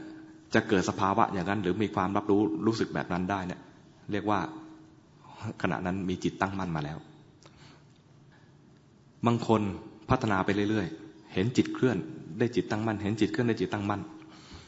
บางทีมันเกิดได้สมาธิแบบเนี้ยถี่ขึ้นถี่ขึ้นถี่ขึ้น จิตตั้งมั่นเริ่มเด่นมากขึ้น กลายเป็นว่ามีตัวผู้รู้เนี่ยเด่น เห็นสภาวะเกิดดับเปลี่ยนแปลง ตัวผู้รู้เด่นขึ้นมามีสภาพเกิดดับเปลี่ยนแปลงเนี่ยนะก็เป็นสมาธิจิตตั้งมั่นนี่เหมือนกัน แต่ว่าเริ่มเรียกว่าแนบแน่นมากขึ้น ภาษาพระก็เรียกว่า มีอุปจารสมาธิไอตอนที่เห็นแวบๆเนี่ยนะเรียกว่าคณิกะสมาธิ ทั้งสองแบบใช้ได้ทั้งคู่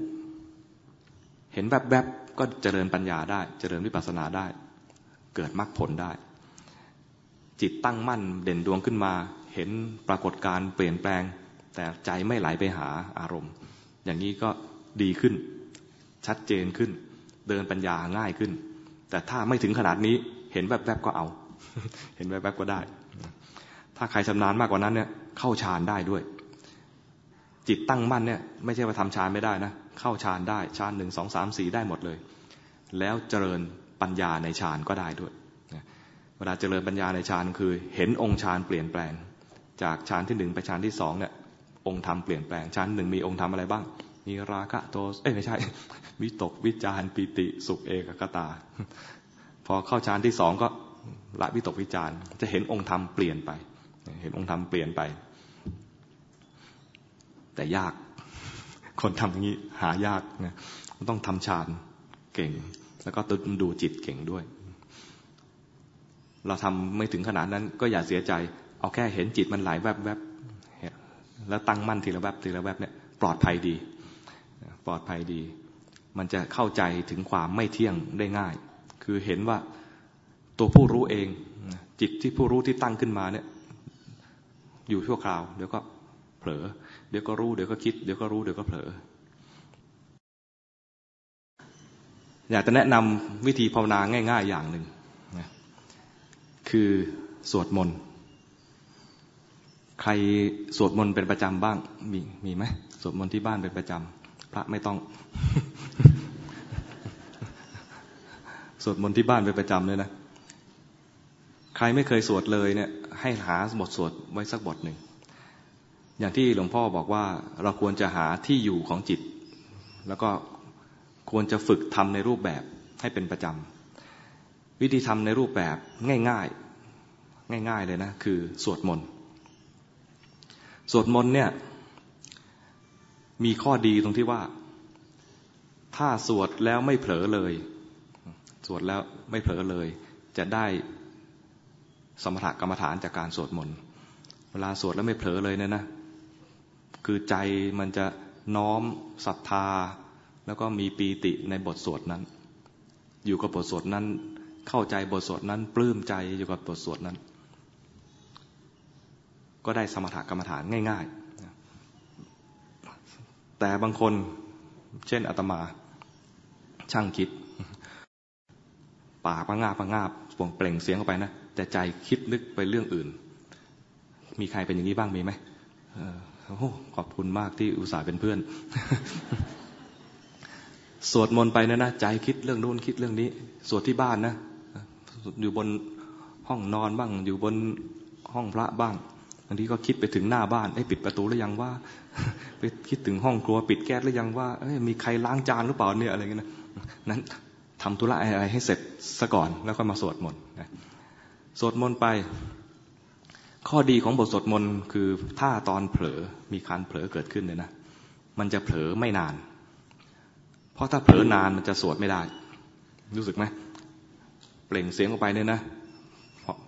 อิติปิโสภควารังสัมมาสัมพุทโธเนี่ยถ้าเผลอนานเนี่ย มันจะสวดไม่ไม่ได้แล้ว มันไม่รู้จะไปไหนต่อแล้ว มันต้องกลับมาสวดดังนั้นบทสวดมนต์เนี่ยเป็นตัวบังคับให้เราต้องรีบรู้สึกตัวว่าเมื่อกี้เกิดอะไรขึ้น แล้วเวลากลับมาเนี่ย มันเพ่งยาก อยู่กับบทสวดมนต์เนี่ยมันเพ่งยาก ถ้าลมหายใจจุดเดียวนะมันเพ่งง่าย ถ้าบทสวดมนต์นั้นมันมันเรียกว่าระบบไดนามิก มันมีการเปลี่ยนแปลงอยู่เรื่อยๆเนี่ยนะ มันหาจุดเพ่งไม่ค่อยได้ แต่บางคนก็เก่งเพ่งนะสามารถสวดไปเพ่งบทสวดมนต์นั้นได้ด้วยก็มี ข้อดีอีกอย่างหนึ่งของการสวดมนต์คือถ้าสวดออกเสียงเทวดาจะชอบ เคยเห็นเทวดาไหม แต่ว่าในในในพระสูตรเนี่ยจะมีคนที่เขาสวดมนต์แล้วเทวดาเหาะมา โยมสวดมนต์นะเทวดาเหาะมา พอได้ยินเสียงสวดมนต์เนี่ย ไม่กล้าเหาะข้ามเลยนะหยุดฟังแล้วหยุดฟังด้วยความเลื่อมใสกับโยมที่เขาสวด สวดจบแล้วเปล่งเสียงสาธุสาธุขึ้นมาเนี่ย สาธุแล้วโยมได้ยินด้วย โยมว่าเสียงใคร เทวดานั้นก็ปรากฏตัวขึ้นมา บอกว่าเราเอง เราเองเนี่ยคือ ท้าเวสสุวรรณรู้จักไหมหน้าตาเป็นไงธรรมาก็ไม่เคยเห็นเหมือนกันนะ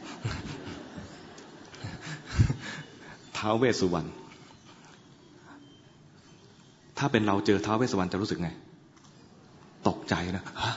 ตัวจริง กรีดขอเซลฟี่หน่อย แต่โยมคนนี้นะเขาเขาใจใจในหนักแน่นมากนะ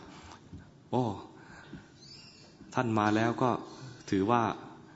อะไรอะเอาบทสวดมนต์ที่เป็นเครื่องต้อนรับท่านเป็นเครื่องต้อนรับแขก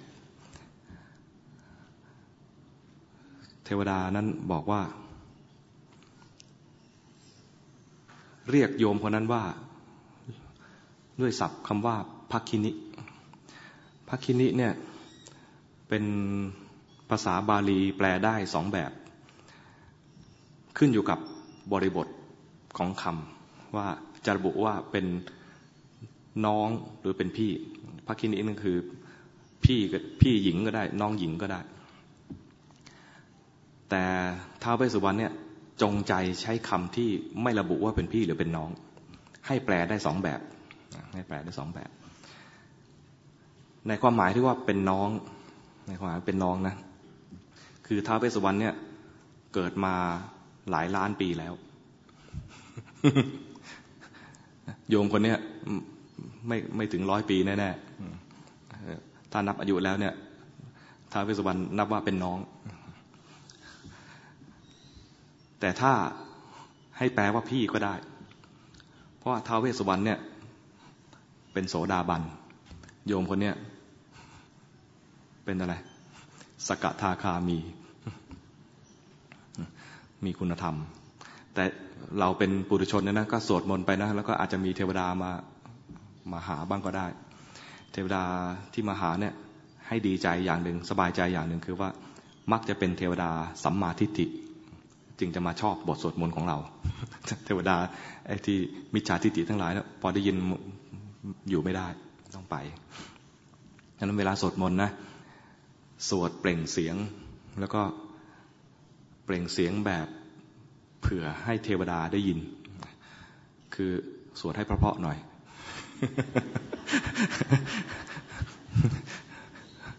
อย่าอย่าตะเบงแผดแผดเสียงอะไรที่จนข้างบ้านต้องคว้างกระถางมาอะไรเงี้ยไม่เอาไม่เอา บทสวดมนต์ก็ไม่จำเป็นต้องไปควานหาบทแปลกๆพิลึกกึกกืออะไร หาบทที่ เราสวดได้คล่องปาก เพราะเราจะเอาบทสวดนี่เป็นเพียงเหยื่อล่อจะเป็นเพียงเหยื่อล่อ ที่เราต้องการจริงๆเลยเนี่ยคือจะดูจิตที่เผลอ นั้นหาบทที่เราสวดได้ง่าย ๆ บทสวดง่าย ๆ ที่อาตมาแนะนำนะก็คืออิติปิโสทำไมถึงแนะนำบทนี้ เพราะว่าอิติปิโสเนี่ยเป็นบทที่เป็นพุทธพจน์แท้ๆ แล้วก็เป็น บทที่สรรเสริญคุณของพระพุทธเจ้า สวากขาโตก็เป็นบทที่สรรเสริญคุณของพระธรรม สุปฏิปันโนก็เป็นบทสวดสรรเสริญคุณของพระสงฆ์ สวดให้ครบทั้งสามบทนี้ก็จะได้สรรเสริญคุณพระรัตนตรัย เป็นคุณของพระรัตนตรัยที่พระพุทธเจ้าทรงสาธยายไว้ปรากฏอยู่ในพระไตรปิฎกนั้นเท่ากับว่าเรานำเอาพุทธพจน์ มาบอกต่อ ถ้ามีใครมาฟังก็คือเราได้นำเอาพุทธพจน์มาสาธยายให้เขาฟังด้วย ถ้ามีเทวดามาฟัง เทวดาก็จะชื่นชมยินดี เวลาสวด ถ้าสวดคนเดียว ถ้าสวดคนเดียวนะ ถ้าจะให้เปล่งเสียงให้ต่อเนื่อง ก็ควรจะมีแบ่งวรรคตอน โยมเคยนิมนต์พระไปทำบุญที่บ้านไหมเคยไหมพระ ถ้าเป็นพระมหานิกายนะก็จะสวดแบบต่อเนื่อง สวดไม่หยุดเลย จบบทแล้วก็หยุดขึ้นใหม่ แต่เราสวดคนเดียวสวดอย่างนั้นไม่ไหว นี่ต้องแบ่งวรรคตอน อย่างอิติปิโสเนี่ยเดี๋ยวจะสวดให้ฟังนะอิติปิโสปะกวาอรหังสัมมาสัมพุทโธหยุดนิดนึง หยุดเพื่อหายใจ วิชาจารณสัมปันโนสุขโตโลกวิทูหยุดนิดหนึ่ง หายใจ อนุตตรโรปุริสธรรมสารติสัทธาเทวมนุษสานังพุทโธภควาติอันอันหลังนี่ยาวหน่อย อิติปิโสเนี่ยแบ่งเป็นสามท่อน เพื่อหายใจแบ่งตามนี้นะ ส่วนสวากขาโตก็แบ่งสามท่อนเหมือนกัน สวากขาโตปะกวตาธรรมโม หยุดนิดหนึ่งสันติติโกอากาลิโก เอหิปัสสิโก หยุดนิดหนึ่ง โอปัญญิโกปัจจัตตังเวทิตัพโพวินยูหิติ จบละอิปิ โสแล้วก็สวากาโตแบ่งท่อนอย่างนี้นะ ส่วนสังฆคุณยาวมาก ค่อยๆฟังไปเรื่อยๆ แบ่งเป็นท่อนๆนะสุปฏิปันโนภะคะวะโตสาวกสังโฆหยุดนิดหนึ่งอุจุปฏิปันโนภะคะวะโตสาวกสังโฆหยุดนิดนิดหนึ่ง ยายปฏิปันโนภะควะโตสาวกสังโฆ สามีจิปฏิปันโนภะควะโตสาวกสังโฆยะติทังจัตตาริปุริสยุคานิอัตตาปุริสปุคคลา เอสัพพะวะโตสาวกสังโฆ อาหุเนโยปาหุเนโยทักขิเนโยอัญชลีกรณิโยอนุตตรังปุญญเกตังโลกัสสติ พอนึกออกไหมว่าเว้นวรรคแบบไหนคำออกเสียงนะ อาหุเนโย คนไทยเห็นสระเอนอยอ ก็จะออกว่าเนย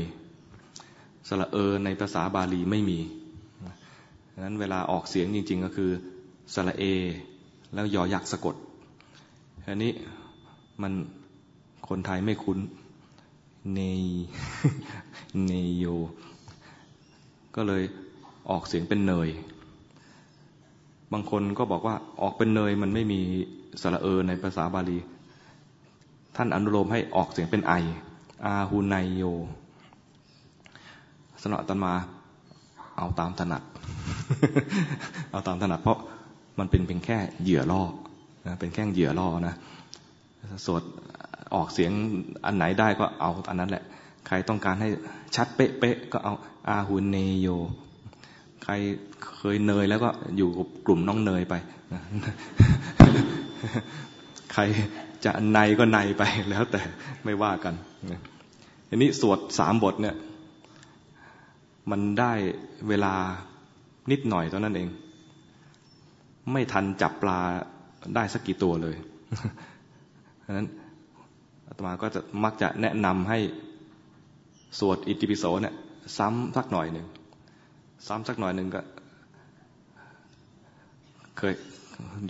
อาจารย์บอกร้อยแปดจบ เอาเอาไหวไหมเนี่ย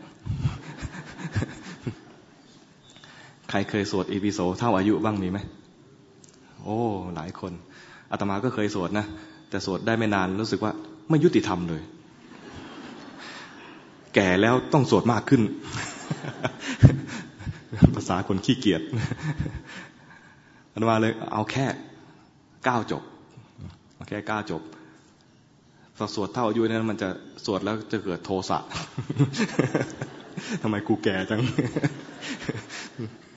เอาเอาเอาสักอะไรให้ดูสวดไปแล้วจะดูจิตได้ได้คล่องตัว ดูจิตแบบเบิกบานนะไม่มีโทสะก็ดูจิตที่มันเคลื่อน ดูจิตมันเผลอ ดูจิตที่มัน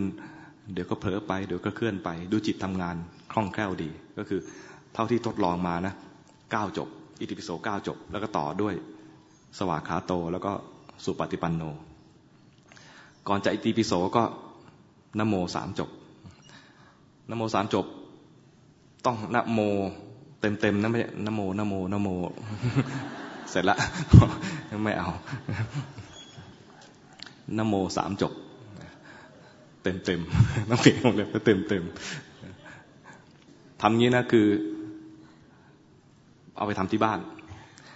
แต่เดี๋ยวจะซ้อมด้วยกันในที่นี้สักพักหนึ่งนะเสกห้องนี้ด้วย แล้วก็เผื่อเทวดาแถวนี้ฟังด้วยดีไหมดีไหม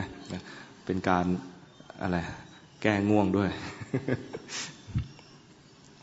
สวดไปนะ หลักการจำไว้หลักการคือบทสวดมนต์เป็นเพียงแค่เหยื่อล่อนะที่เราต้องการจริง ๆ คือดูจิตที่เผลอไปนะดูจิตที่เผลอจากบทสวดมนต์สวดสวดไปนะ สวดสวดไปได้ยินเสียงเอียดอาดของเก้าอี้ใครว่าลุกอีกแล้วอย่างนี้ยนะรู้ทันโทสะสวดสวดไปเสียงข้างๆก็แหลมแปลนขึ้นมาเลย ผิดคีย์เขาใหญ่นี่นี่มัน อย่างเงี้ยนะก็รู้ทันโทสะไป เข้าใจไหมสวดสวดไปเราหยุดวักแล้วเขาไม่ยอมหยุดเนี่ยอาจารย์สวดให้ตั้งนานไม่ยอมสังเกตให้ดีๆ นึกหมันไส้ก็ให้รู้ทันว่า เรามีโทสะไม่มีอะไรมากเลยนะดูทันใจตัวเองไปเรื่อยๆ พร้อมไหมพร้อมไหมเดี๋ยวลองสวดพร้อมกันนะสวดเนี่ยคือภาวนานะเป็นวิธีภาวนาอย่างหนึ่ง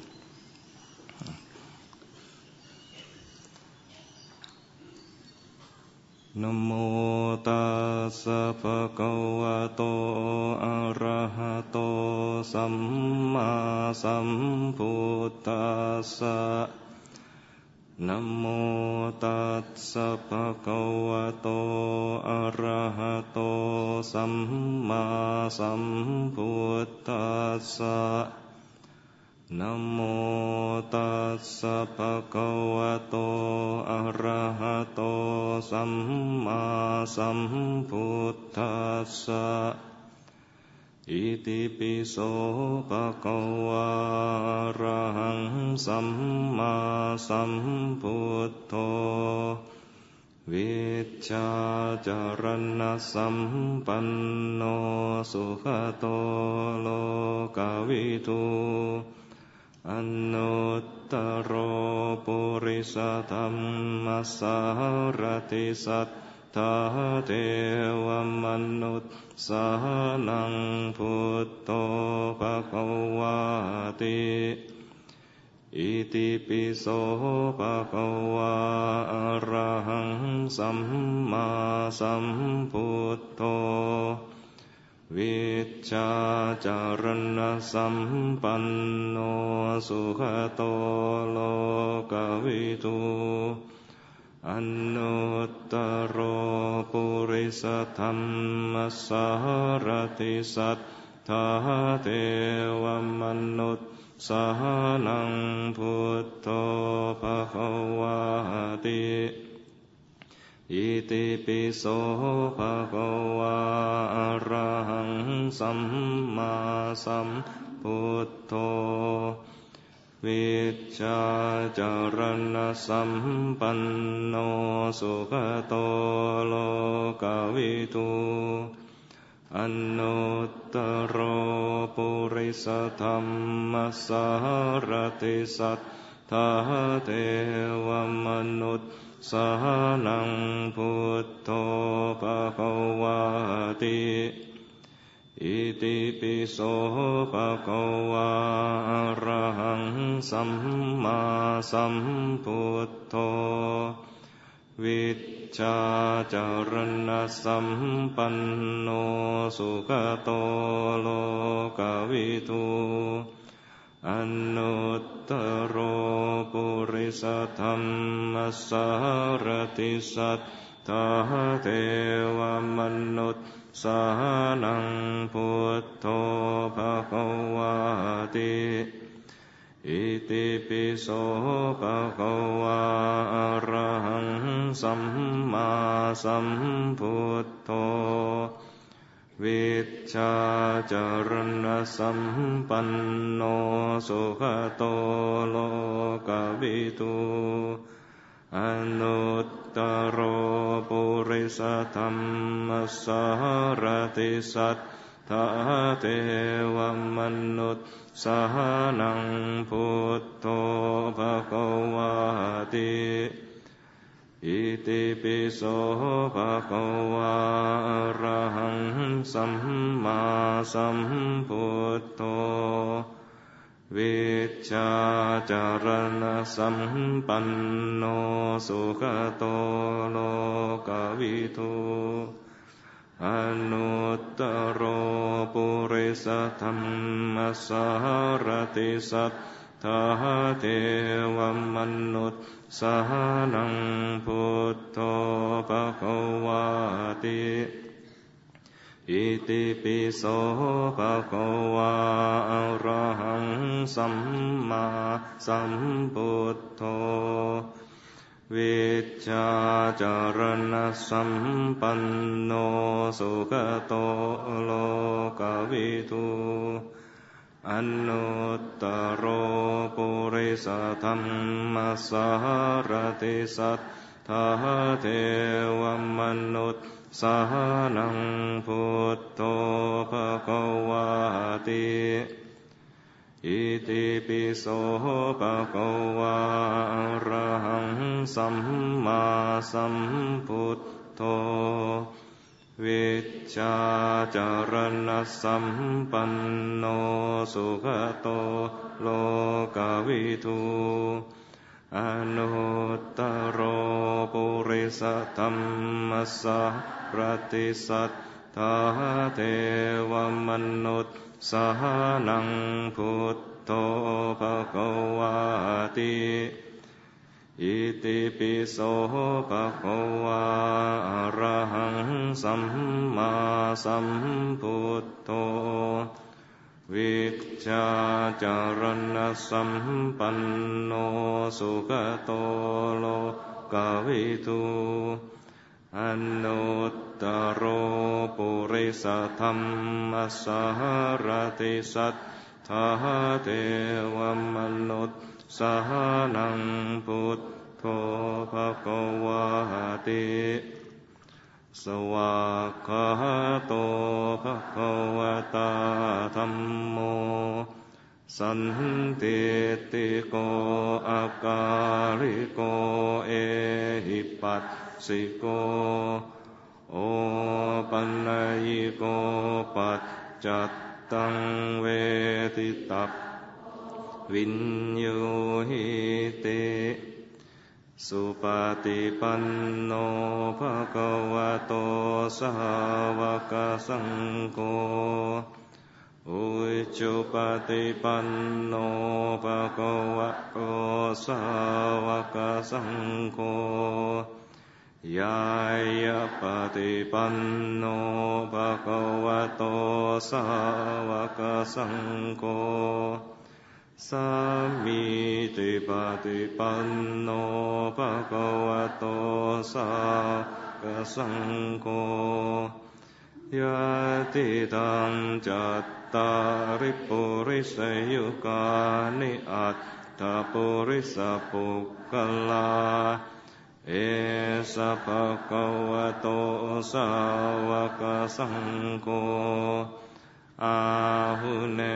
โยปาหุเนโยทัตทิเนโยอัญจลิกรณิโยอันุตตรังปุญญเขตังโลกัสสติ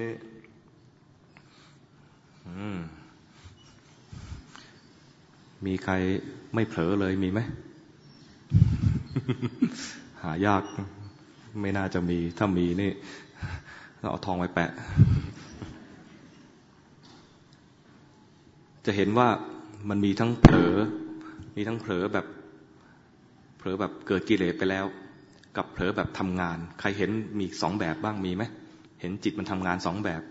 มีเผลอแล้วก็มันทำงานทำงานในที่นี้คือมันเคลื่อน จิตเคลื่อน เคลื่อนไปที่ว่าเนี่ยนะ มันไม่แสดงออกชัดเจนว่ามันมีราคะโทสะหรือโมหะ แต่มันทำงาน แต่จริงๆถ้าจัดอยู่ในกลุ่ม ก็อยู่ในกลุ่มโมหะ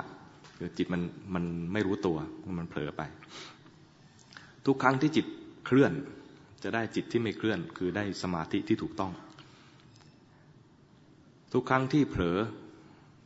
ก็จะมีกิเลส เห็นกิเลสก็ได้สติ สติที่ถูกต้องที่เราต้องการจริง ๆ คือเป็นสติแบบสัมมาสติคือสติแบบอัตโนมัติ เหตุใกล้ให้เกิดสัมมาสติ เหตุใกล้ให้เกิดสัมมาสติก็คือตัวทิระสัญญา คือความจำได้แม่นยำจำที่ว่านี่คือจำถึงสภาวะ เช่นคนโกรธบ่อย จำสภาวะโกรธได้แม่น จะเกิดสัมมาสติจากการเห็นความโกรธนั้นถ้าเรามีความโกรธเกิดขึ้นบ่อย ดี ถ้ารู้ มีวงเล็บนะ ถ้ารู้ ถ้าโกรธบ่อยแล้วไม่รู้สวย ถ้าหลงบ่อยก็ดี ถ้ารู้ ถ้าฟุ้งซ่านบ่อยก็ดี ถ้ารู้ มันหมายความว่า มันจะได้ทิระสัญญาจากการเห็นสภาวะนั้น ได้เร็วกว่าคนที่นานๆจะเกิดทีนึกออกไหมนั้นหลักการอย่างหนึ่งคือดูเท่าที่มันเป็น ดูเท่าที่กิเลสเรามีอยู่ อย่าไปดัดแปลงให้มันดีก่อนค่อยดู อย่าไปดัดแปลงให้เป็นอย่างนู้นอย่างนี้ มันมียังไงให้ดูอย่างนั้น ถ้าเราเป็นคนขี้ฟุ้งซ่าน ดูฟุ้งซ่านตรงๆ เราจะได้ทิระสัญญาจากการเห็นความฟุ้งซ่านได้เร็วงั้นคนฟุ้งซ่านก็ภาวนาได้ ถ้าเขาดูเป็น คนขี้โกรธก็ดูความโกรธไปตรงๆ คนขี้โกรธก็ดูความโกรธแล้วก็ภาวนาได้ เกิดทิระสัญญาจากความโกรธแล้วจะได้สัมมาสติจากการเห็นโกรธบ่อยๆนั่นแหละ ได้ทิระสัญญาก็ได้สัมมาสตินั้นเหตุใกล้ให้เกิดสติที่ถูกต้องนะ คือมีทีระสัญญา เหตุใกล้ให้เกิดสมาธิ สมาธิแปลว่าจิตตั้งมั่น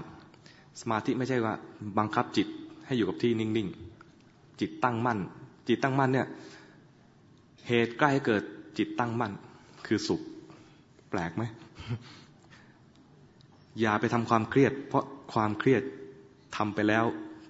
จะไม่ได้สมาธิที่ถูกต้อง ต้องทำให้มีความสุข จริง ๆ กระบวนทำยาวๆก็มีก็คือมีปราโมทปีติ ปัสสติสุข และจะได้สมาธิ ปราโมทรู้จักปราโมทไหมไม่ใช่เมื่อเช้านี้ไม่ใช่พูดถึงสภาวะธรรม ปราโมทคือความเบิกบาน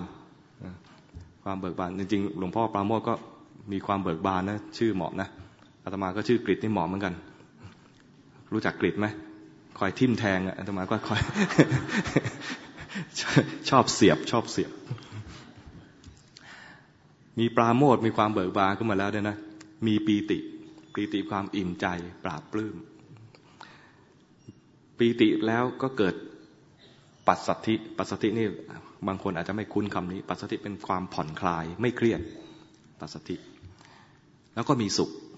สุขกับปีติเนี่ยไม่เหมือนกัน ปีติมันดี๊ด๊า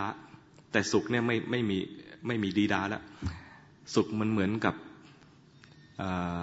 ยิ้มธรรมดา เห็นยิ้มธรรมดา แต่ปีตินั่นนะเอิ๊กอ๊ากหัวเราะเอิ๊กอ๊ากมันระดับความเข้มข้นไม่เหมือนกันปีติแล้วก็มีปัสสธิผ่อนคลายจากปีตินั่นก่อนนะแล้วก็เกิดความสุข พอสุขแล้วจึงได้สมาธิ กระบวนธรรมจะไม่หยุดแค่นี้ ถ้าได้สมาธิที่ถูกต้องนะ สมาธิ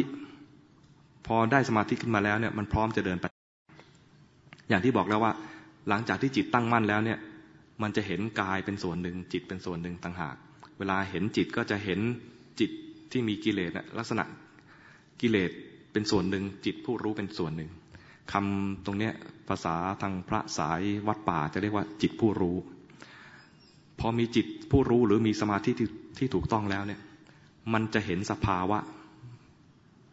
แสดงความจริงก็เรียกว่ายะถาภูตะญาณทัศนะ คือเห็นราคะเป็นราคะ ไม่ใช่ว่าฉันกำลังมีราคะ เห็นราคะ เห็นราคะเป็นราคะ แล้วราคะเป็นส่วนหนึ่งไม่ใช่เรา ไอ้ผู้รู้เนี่ยแรก ๆ ก็รู้สึกเป็นเรานะ แล้วไอ้ตัวผู้รู้ดูไปดูมา ผู้รู้นี่ก็เกิดเกิดดับดับเดี๋ยวก็รู้เดี๋ยวก็หลงเดี๋ยวก็รู้เดี๋ยวก็เผลอ ทั้งราคะและตัวผู้รู้ไม่ใช่เรา ทั้งโทสะและตัวผู้รู้ก็ไม่ใช่เรา ทั้งฟุ้งซ่านและผู้รู้ไม่ใช่เรา ทุกครั้งที่มีสัมมาสมาธิ สภาวะทั้งหลายจะแสดงความจริงอย่างนี้ให้ดู เห็นสภาวะไปตามที่มันเป็นภาษาบาลีเรียกว่ายะถาภูตะญาณทัศนะ เห็นตามที่มันเป็นอย่างนี้แล้ว มันจะเห็นความจริงแล้วก็หน่าย ตรงหนายในภาษาบาลีเรียกว่า นิพิทา นิพิทาก็พอหนายแล้วมันจะที่เคยยึดมันก็จะวาง ที่เคยยึดเอาไว้ว่าเป็นเรา มันจะวาง ที่เคยยึดว่าจะต้องได้ต้องมีต้องเป็น มันก็จะวาง เพราะเห็นแล้วว่ามันไม่เที่ยง มันหวังพึ่งอะไรไม่ได้ เพราะมันมีมาชั่วคราวแล้วก็ดับไป มีมาชั่วคราวแล้วดับไป จะไปหวังอะไรกับสิ่งชั่วคราว ใจมันจะเกิดปัญญาเข้าใจขึ้นมา จากการที่เห็นตามที่มันเป็น เกิดยะถาปูตะยานทัศนะแล้ว ก็เกิดนิพิทา เกิดนิพิทาแล้วเกิดวิราคะ วิราคะเกิดขึ้นมาแล้วก็จะหลุดพ้น เกิดวิมุตต์แรกๆจะเป็นวิมุตต์แบบชั่วคราวบ้าง วิมุตต์แบบกดข่มไว้บ้าง แต่วิมุตต์ที่ต้องการจริงๆ คือวิมุตต์ในมรรคผล เกิดมรรคผลขึ้นมาเป็นวิมุตต์หลุดพ้นจากกิเลสนั้น จริง ๆ อย่างสมมติว่าถ้าเป็น มรรคผลขั้นแรก ก็จะหลุดพ้นจากสังโยชน์สามตัว เด็ดขาดหลุดพ้นไปเลย สังโยชน์สามตัวรู้จักใช่ไหมมีอะไรบ้าง มีอะไรบ้างสักกายทิฏฐิวิจิกิจฉาศิลปตะปรามาต้องหลุดพ้นด้วยขั้นตอนแบบนี้นะมันจะหลุดพ้นด้วยขั้นตอนแบบนี้ได้เนี่ย มันเริ่มจากอะไร จากปราโมทเลยนะ จากปราโมทปีติปัสสติสุขสมาธิ แล้วจะเกิดยะถาปูตะญาณทัศนะ เกิดนิพิทาเกิดวิราคะ แล้วก็วิมุตติพอวิมุตติแล้วก็เกิดวิมุตติญาณทัศนะ รู้ว่าหลุดพ้นแล้ว จะเกิดปัญญาต้องมีสมาธิที่เป็นสมาธิที่ถูกต้องแบบนี้ดังนั้นที่เราฝึกฝึกเนี่ยนะ กระบวนธรรมทั้งหลายที่เล่าให้ฟังเนี่ยนะ รู้เอาไว้เฉยๆ ตอนฝึกจริง ๆ เนี่ยนะทำแบบเดิมเลยอย่างอย่างที่หลวงพ่อพูดไว้เมื่อเช้านี้ หาที่อยู่ของจิตเอาไว้ สักที่หนึ่ง อย่างเมื่อกี้นี้เรามีที่อยู่ของจิตคือบทสวดมนต์ก็มีไว้เป็นเพียงเหยื่อล่อ ไม่ได้เอาจริงเอาจังอะไรกับการสวดมนต์ถ้าดูลมหายใจก็รวมดูลมหายใจแบบ ให้ลมหายใจเป็นเหยื่อล่อ ไม่ได้เอาจริงเอาจังอะไรกับลมหายใจ จะเผลอบ้างก็ได้ เผลอแล้วรู้ ไม่ใช่ห้ามเผลอเลยนะ ต้องบีบเอาไว้เดี๋ยวดั้งยุบไม่ไม่เอา ก็นึกไว้อย่างหนึ่งว่า มันเป็นเพียงเหยื่อล่อ ที่เราต้องการดูจริง ๆ คือดูจิตที่มันเผลอไป ต้องจับหลักตรงนี้ให้ได้ดีก็ได้ไม่ดีก็ได้จิตเนี่ยนะดีก็ได้ไม่ดีก็ได้ ส่วนใหญ่ไม่ดี แล้วก็ดูดูส่วนที่ไม่ดีนี่แหละไอ้ตอนดีๆเนี่ยนะถ้าเห็นไปนะ บางที ไม่ปลอดภัย เห็นจิตที่ไม่ดีเนี่ยปลอดภัยกว่าเพราะจิตที่ดีพอเห็นไปแล้วเนี่ยนะบางทีมันหลงผิดเข้าใจผิด คิดว่ากูเก่งกูดีแล้ว แต่เห็นจิตที่ไม่ดีเนี่ยนะมันไม่ยึดมันไม่เอาอยู่แล้วล่ะ เห็นจิตนี้ไม่ดีก็รู้ทัน และทันทีที่เห็นว่าไม่ดีนะมันจะดีทันที มันจะเห็นเลยว่ามันเกิดดับชัดเจน จิตที่ดีดูไปว่าดีเออดีก็ดีมันก็ดีเหมือนกันแหละมันก็ไม่ไม่แสดงไตรลักษณ์นั้น เห็นจิตที่ไม่ดีเนี่ยดี แล้วมันมันเป็นจิตของพวกเรานี่แหละ พวกเราเป็นปุถุชน มันจึงมีจิตที่ไม่ดีอยู่เยอะมาก มีจิตที่ไม่ดีเกิดดับอยู่บ่อยมาก เยอะมากดังนั้นให้ดูไปตามที่มันเป็นนะหลักก็มีเท่านี้แหละ พูดมาสองชั่วโมง มีคำถามไหม มีคำถามไหม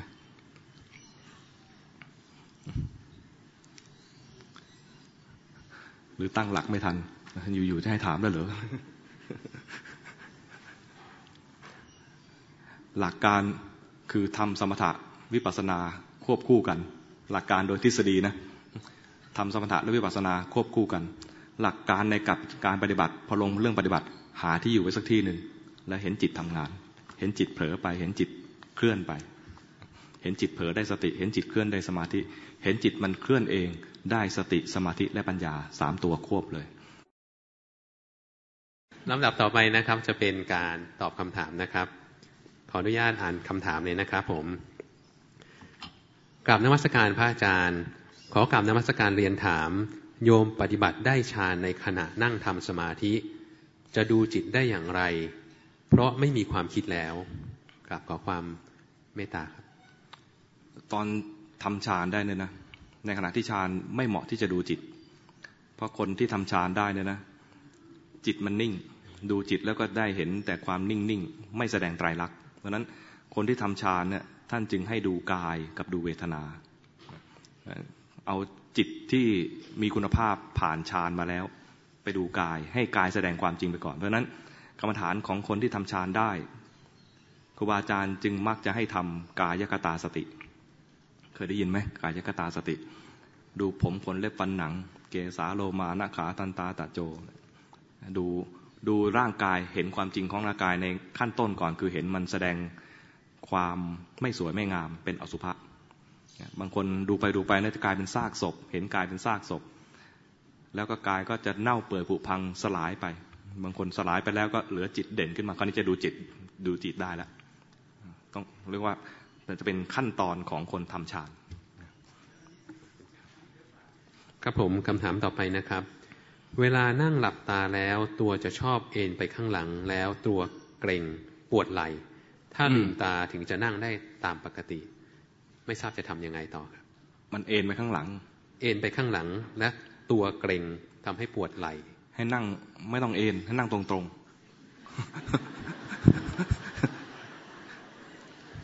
อันนี้อันนี้จากประสบการณ์เลยนะอาตมาย้ายมาอยู่สวนธรรมประสานสุขเนี่ย เจ้าของสวนธรรมรู้จักไหมชื่ออาจารย์ประสานก็ท่านก็พยายามให้พระสบายที่สุด อาสนะที่พระจะนั่งทำวัดเนี่ยนะ ท่านก็หาอาสนะที่มีที่พิง เคยเห็นไหมมันจะไม่ไม่ใช่ไม่ใช่เพียงแค่ผ้าปูนะจะมีที่พิงด้วยอาตมาก็ เห็นครั้งแรกก็ โอ้โห บุญให้บุญให้ผลเราแล้ว เราได้อาสนะสบายแล้ว ต่อไปเนี่ยเราเราจะนั่งสมาธิแบบมีที่พิงแล้ว ปรากฏว่านั่งไปนั่งไป มีอาการปวดหลัง นั่งพิง มีอาการปวดหลัง ที่แรกไม่รู้ว่ามาจากการพิง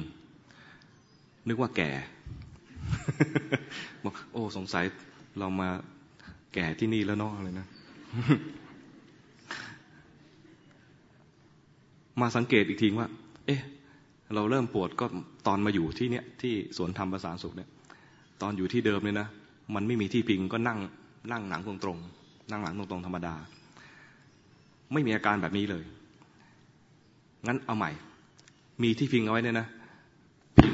อาจจะพิงจะพิงแบบชั่วคราวนิดๆหน่อยๆเท่านั้นตอนที่แบบว่า ไม่เอาจริงเอาจังอะไร แต่ถ้าจะนั่งในรูปแบบ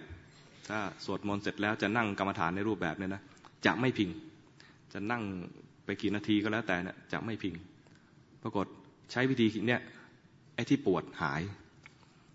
ไม่ได้โฆษณายาปวดหายนะ คือไอ้ตอนนั่งเอนพิงเนี่ยนะหลังมันไม่ได้สมดุล โครงสร้างกระดูกเนี่ยรับน้ำหนักผิดปกติ กระดูกจริงๆควรจะอยู่แนวแนวฉาก เราไปเอนตอนไปเอนเนี่ยนะ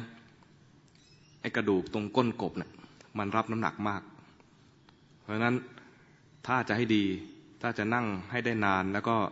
ไม่ทำลายสุขภาพของตัวเอง นั่งหลังตรงแบบไม่ต้องหวังพึ่งไอ้พนักข้างหลัง ไม่ต้องไปพนักหลังสรนังคัจฉามิ นั่งตรงๆ ธรรมดา แล้วมันจะทำให้อาการปวดหลังเนี่ยหาย แต่ไม่ได้ว่านั่งแล้วจะไม่ปวดไม่เมื่อยเลยนะ มันก็ปวดเมื่อยตามปกติของการนั่งนาน อิริยาบถมันจะแสดงความจริงว่ามันทำกายเนี่ยจะเป็นทุกข์ อยู่ในท่าเดิมนานๆ จะแสดงความจริงว่ากายนี้เป็นทุกข์ ก็ดูไปตามปกติ แต่ว่ามันจะไม่ไม่สร้างเหตุ เกินไปด้วยการที่ไปเอนตัว นั่งเอ็นเอ็นเนี่ยนะทำให้ปวดง่ายขึ้น ลองเปลี่ยนท่านั่งใหม่ อย่าไปพนักพิงพนักพิงหลังสรนังคัจฉามิ เปลี่ยนใหม่เป็นพุทธังสรนังคัจฉามิธรรมังสรนังคัจฉามิ สังฆังสรนังคัจฉามิ ครับคำถามตอบถัดไปนะครับ โยมเคยสวดมนต์บทมหาการุณาธารณีสูตร บทบูชา พระแม่ควรอิ่มพันมือพันหน้า แล้วน้ำที่บูชาพุ่งเป็นน้ำพุโยมก็เลยชวนพี่สาวมาร่วมสวดมนต์บทนี้ ปรากฏว่าน้ำที่บูชาพุ่งเป็นน้ำพุให้เห็นอีก เป็นครั้งที่สองปรากฏการณ์นี้ขอความเมตตาพระอาจารย์ช่วยแนะนำด้วยครับ ไม่รู้นมาไม่เคยเห็นกก็คงเป็นบุญของโยมนะได้เห็นอะไรมหัศจรรย์นะแต่ อย่างที่บอกแล้วเราไม่ได้สวดมนต์เพื่อสิ่งเหล่านี้ บทสวดมนต์เพื่อการภาวนาเนี่ยเอาบทสวดมนต์เป็นเหยื่อล่อดูจิต เห็นน้ำพุ่งขึ้นมาตกใจหรือว่าตกใจเงี้ยโอเค เห็นน้ำพุ่งขึ้นมาปลื้มใจว่าโหเป็นบุญของเรานะให้รู้ว่าปลื้มใจ สวดมนต์แล้วน้ำพุ่งขึ้นมา กูเก่งนะ ให้เห็นมานะของตัวเอง คือ ปรากฏการอะไรไม่สำคัญเท่าจิตเป็นยังไง เรารู้ทันจิตไหม ครับคำถามถัดไปนะครับ เรื่องการแทรกแซงของจิต ยกตัวอย่างที่เห็นเด่นชัดในชีวิตประจำวัน ไม่แน่ใจว่าจิตที่รู้รู้จากสภาวะจริง หรือความคิดมันแทรกแซงจิตนะครับ คิดกับรู้ไม่เหมือนกัน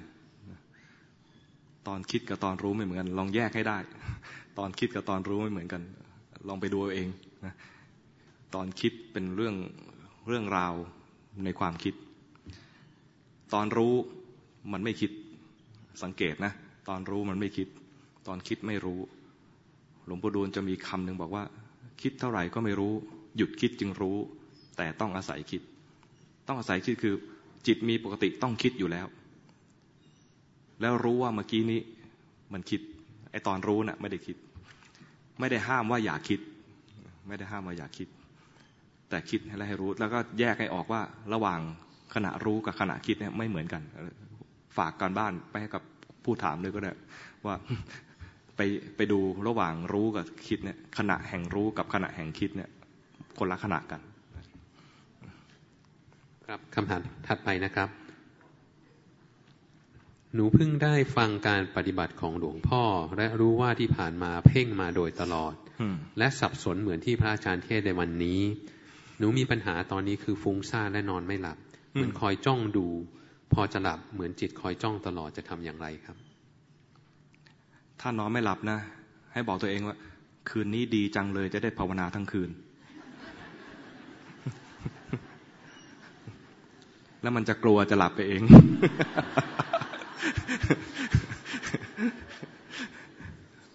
ไม่ต้องกลัว มันนอนไม่หลับเนี่ยนะ เราได้ภาวนา จริง ๆ แล้ว คนที่นอนไม่หลับ เพราะว่ามันมีความคิดอยู่ มันมีความคิดอยู่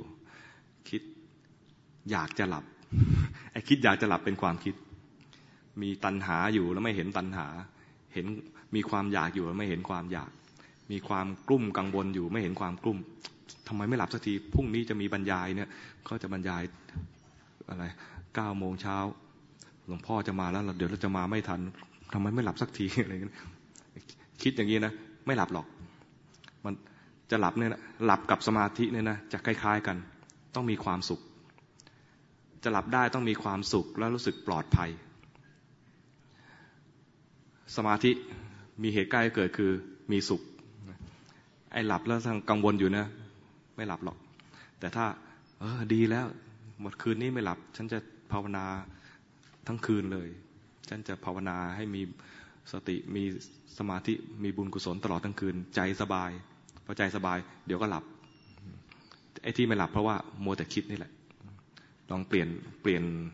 เปลี่ยนมุมมองใหม่ ตอนที่ไม่หลับอย่าอย่าเอาแต่กลุ้มใจ ให้รู้ทันความกลุ้มใจก่อน แล้วบอกตัวเองว่า ดีแล้ว สาธุ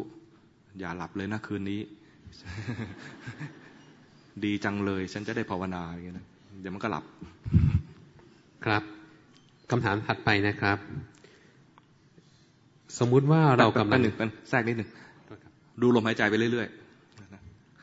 ๆดีใจว่าจะภาวนานะแล้วก็ดูลมหายใจไปเรื่อยๆดูลมหายใจไป เดี๋ยวก็หลับพอมันสบายแล้วนะพอดูลมหายใจแล้วมันลืมคิดแล้วมันก็หลับ ต่อต่อครับ กลัวไม่หลับเลยต้องแทรกนิดหนึ่งสมมุติว่าเรากำลังเจ็บปวดร่างกาย เรารู้ว่าเจ็บ แต่อาการเจ็บไม่ดับมันยังคงเจ็บอยู่ เราจะทำอย่างไรเพื่อสู่จิตตั้งมั่นอ้าวเหรอนึกว่าจะถามว่าทำอย่างไรให้หายเจ็บ จะบอกให้ไปกินพารา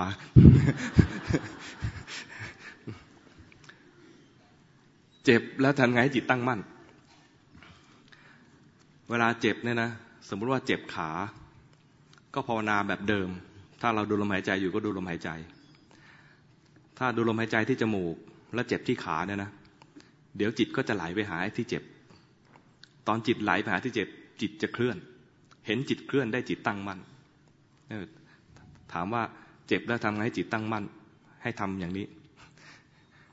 ถ้ามันเจ็บขาให้ดูลมหายใจที่จมูก เดี๋ยวมันจะเคลื่อนไปหาที่เจ็บเอง แล้วไม่ต้องห้าม แล้วไม่ต้องแกล้ง ไม่ต้องแกล้งเคลื่อนด้วยนะเดี๋ยวมันก็เคลื่อนเองอยู่แล้ว เพราะว่าไอเวทนาที่เกิดเนี่ย มันจูงใจ มันน่าสนใจสำหรับจิต เดี๋ยวมันก็จะเคลื่อนไปหาไอเวทนาตำแหน่งระหว่างจมูกกับเวทนาเนี่ย มันอยู่คนละที่กัน พอความรับรู้มันเปลี่ยนนะ มันจะแสดงความเคลื่อนให้เห็น ตอนเห็นจิตเคลื่อนจะได้จิตตั้งมั่น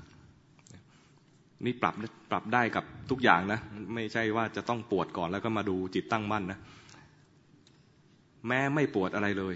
ดูลมหายใจไปนะพอมันเผลอคิดความรับรู้จากลมหายใจมันไปรับรู้ที่ความคิด มันมีการเคลื่อน ตอนจะหลับเหมือนกัน คนที่นอนหลับนอนไม่หลับเมื่อกี้เนี่ยนะดูไปเรื่อยๆนะดูลมหายใจไปเรื่อยๆ พอตอนจะหลับนะจิตจะเคลื่อนก่อนแล้วค่อยหลับ ถ้าเห็นจิตเคลื่อนแล้วไม่หลับ ก็ให้ดีใจว่า ฉันจะทำจิตตั้งมั่นได้อีกหลายทีนี่พอได้ไหมครับ ขอคำถามถัดไปนะครับ ขออนุญาตรวมคำถามนะครับ ช่วยให้พระอาจารย์ช่วยขยายความ จิตเผลอกับจิตเคลื่อนต่างกันอย่างไร และมีคำถามหนึ่งนะครับ จิตตั้งมั่นเป็นอย่างไรอ๋อจิตเผลอ จริง ๆ ที่เผลอเนี่ยมันเคลื่อนแล้ว แต่ถ้าเห็นว่าเผลอนะ มันจะเห็นจะไม่เห็นว่าเคลื่อน เพราะมันเป็นเน้นที่ความเผลอ แต่ถ้าเห็นว่าเคลื่อน มันจะเห็นทั้งเผลอและเคลื่อน งงไหมเนี่ย ใครงงช่วยเกาหัวให้ดูหน่อย คือในหนึ่งสภาวะเนี่ยนะ มันไม่ได้มีกิเลสแค่ตัวเดียว ในหนึ่งสภาวะเนี่ย อย่างสภาวะที่จิตไปเห็นเทียน เห็นเปลวเทียนเนี่ยนะ จิตเคลื่อนจากความรับรู้ที่กายไปหาเปลวเทียน ในขณะที่ไปหาเปลวเทียน ถ้ามองในแง่ว่ามันเผลอจากกายนี้หลุดออกไปแล้ว มันจะเห็นแค่สภาวะความเผลอ เวลาจิตที่มี ได้อะไรดีๆ จากการเห็นครั้งนี้ มันจะได้แค่มีสติเห็นความเผลอนึกออกไหมคือมันเห็นเฉพาะตัวกิเลสคือความเผลอ แต่ถ้าเห็นว่ามันมีการเคลื่อนด้วย ในความเคลื่อนนั้นมีความเผลออยู่ด้วย แต่ความเด่นชัดมันเห็นเป็นอาการความเคลื่อน นึกออกไหมพอเห็นว่ามันเคลื่อนเนี่ย มันจึงได้ทั้งสติและสมาธิ คือเห็นว่ามันเคลื่อนได้ความไม่เคลื่อน ในความเคลื่อนนั้นเองก็เป็นสภาวะอันหนึ่ง เห็นความเคลื่อนนั้นจึงได้สติด้วย ถ้าในความเคลื่อนในการเห็นครั้งนี้ เห็นว่ามันเคลื่อนเอง นี่ได้ทั้งสติสมาธิและปัญญา เพราะว่าเห็นสภาวะเคลื่อนเนี่ยเป็นสภาวะก็เรียกว่ามีเห็นสภาวะเรียกว่าได้สติ เห็นความเคลื่อน ได้ความไม่เคลื่อนคือได้สมาธิ เห็นว่ามันเคลื่อนเองได้ปัญญาด้วยคือเห็นอนัตตาของของสภาวะนี้ เพราะนั้นในสภาวะหนึ่งเนี่ยเห็นแบบไหนก็จะได้ได้คุณภาพแบบนั้น เห็นว่ามีความเผลอก็ได้แค่มีสติ เห็นว่ามันเคลื่อนได้สติและสมาธิ เห็นว่ามันเคลื่อนเองได้สติสมาธิและปัญญา นึกออกไหมมันแล้วแต่ว่าเราจะเห็นแบบไหน แต่เอาสักอย่างหนึ่งก็ยังดี ไม่ใช่ว่าเผลอไปแล้วก็ยังไม่รู้เรื่อง เมื่อไหร่ใครจะมาดับเทียนให้สักทีอะไรเงี้ยคิดอย่างเงี้ยนะคิดอย่างนี้ก็ยังไม่เห็นสภาวะอะไรสักอย่าง แต่สภาวะเกิดมากมายแล้ว แต่ไม่เห็นเลยนี่ออกไหมดังนั้นเอาอะไรก็ได้เอาขอให้เห็นสักอย่างหนึ่งขอให้มันมีอะไรขึ้นมาสักอย่างหนึ่งให้มันให้ความเผลอนั้นขาดช่วงบ้าง เห็นว่าเผลอก็ยังดีนะให้ให้ความเผลอขาดช่วง เห็นเผลอเกิด เห็นเผลอเกิดดับก็โอเคนะ ยังยังได้อะไรยังได้ เห็นว่าเผลอนั้นแสดงไตรลักษณ์ให้ดูว่าเกิดดับก็ยังดี มันเห็นเห็นแล้วเห็นอีกเห็นซ้ำๆเอาเท่าที่ตัวเองจะเห็นได้ ไม่ใช่ว่าอาตมาบอกว่าเห็นเคลื่อนแล้วได้เห็นจิตเคลื่อน แล้วจะได้สมาธิ เพราะนั้นก็จะจ้องดูเฉพาะจิตเคลื่อน จิตเผลอเกิดขึ้นมาก็ไม่ยอมดู อย่างนี้ก็เลยหวังจะได้สองแต้มแต่ไม่ได้สักแต้มหนึ่งพอเข้าใจไหมเนี่ยนึกออกไหมคือ ได้สติอย่างเดียวก็เอา มันจะเป็นการสะสมทักษะในการดูนามธรรม ตามที่อาตมาผ่านมาก็อย่างนี้แหละสะสมสะสมจากการเห็นฟุ้งซ่าน เป็นพระฟุ้งซ่านมันฟุ้งกว่าจะฟุ้งจนมาดูว่าฟุ้งได้เนี่ยมันก็คิดนาน ก็ไม่ท้อเพราะเราดูได้แค่นี้ ถ้าท้อรู้ว่าท้อรู้อีกที มันเกิดอะไรขึ้น ให้รู้ไปตามตรง มันฟุ้งซ่านรู้ว่าฟุ้งซ่านหงุดหงิดรู้ว่าหงุดหงิด มีครั้งหนึ่ง พระอนุรุทธะรู้จักไหมเคยได้ยินชื่อไหมพระอนุรุทธะท่านมีเอตตะคะเป็นเอตตะคะด้านตาทิพย์ครั้งหนึ่งตอนที่ก่อนที่ท่านจะได้เป็นพระอรหันต์เนี่ยท่านไปส่งการบ้านแต่ในคัมภีร์ไม่ได้บอกว่าส่งการบ้านนะไปคุยไปสนทนา ไปสนทนากับ พระสารีบุตร ไปสนทนากับพระสารีบุตร พระอนุรุทธะถามพระสารีบุตรว่า ท่านพระสารีบุตรครับ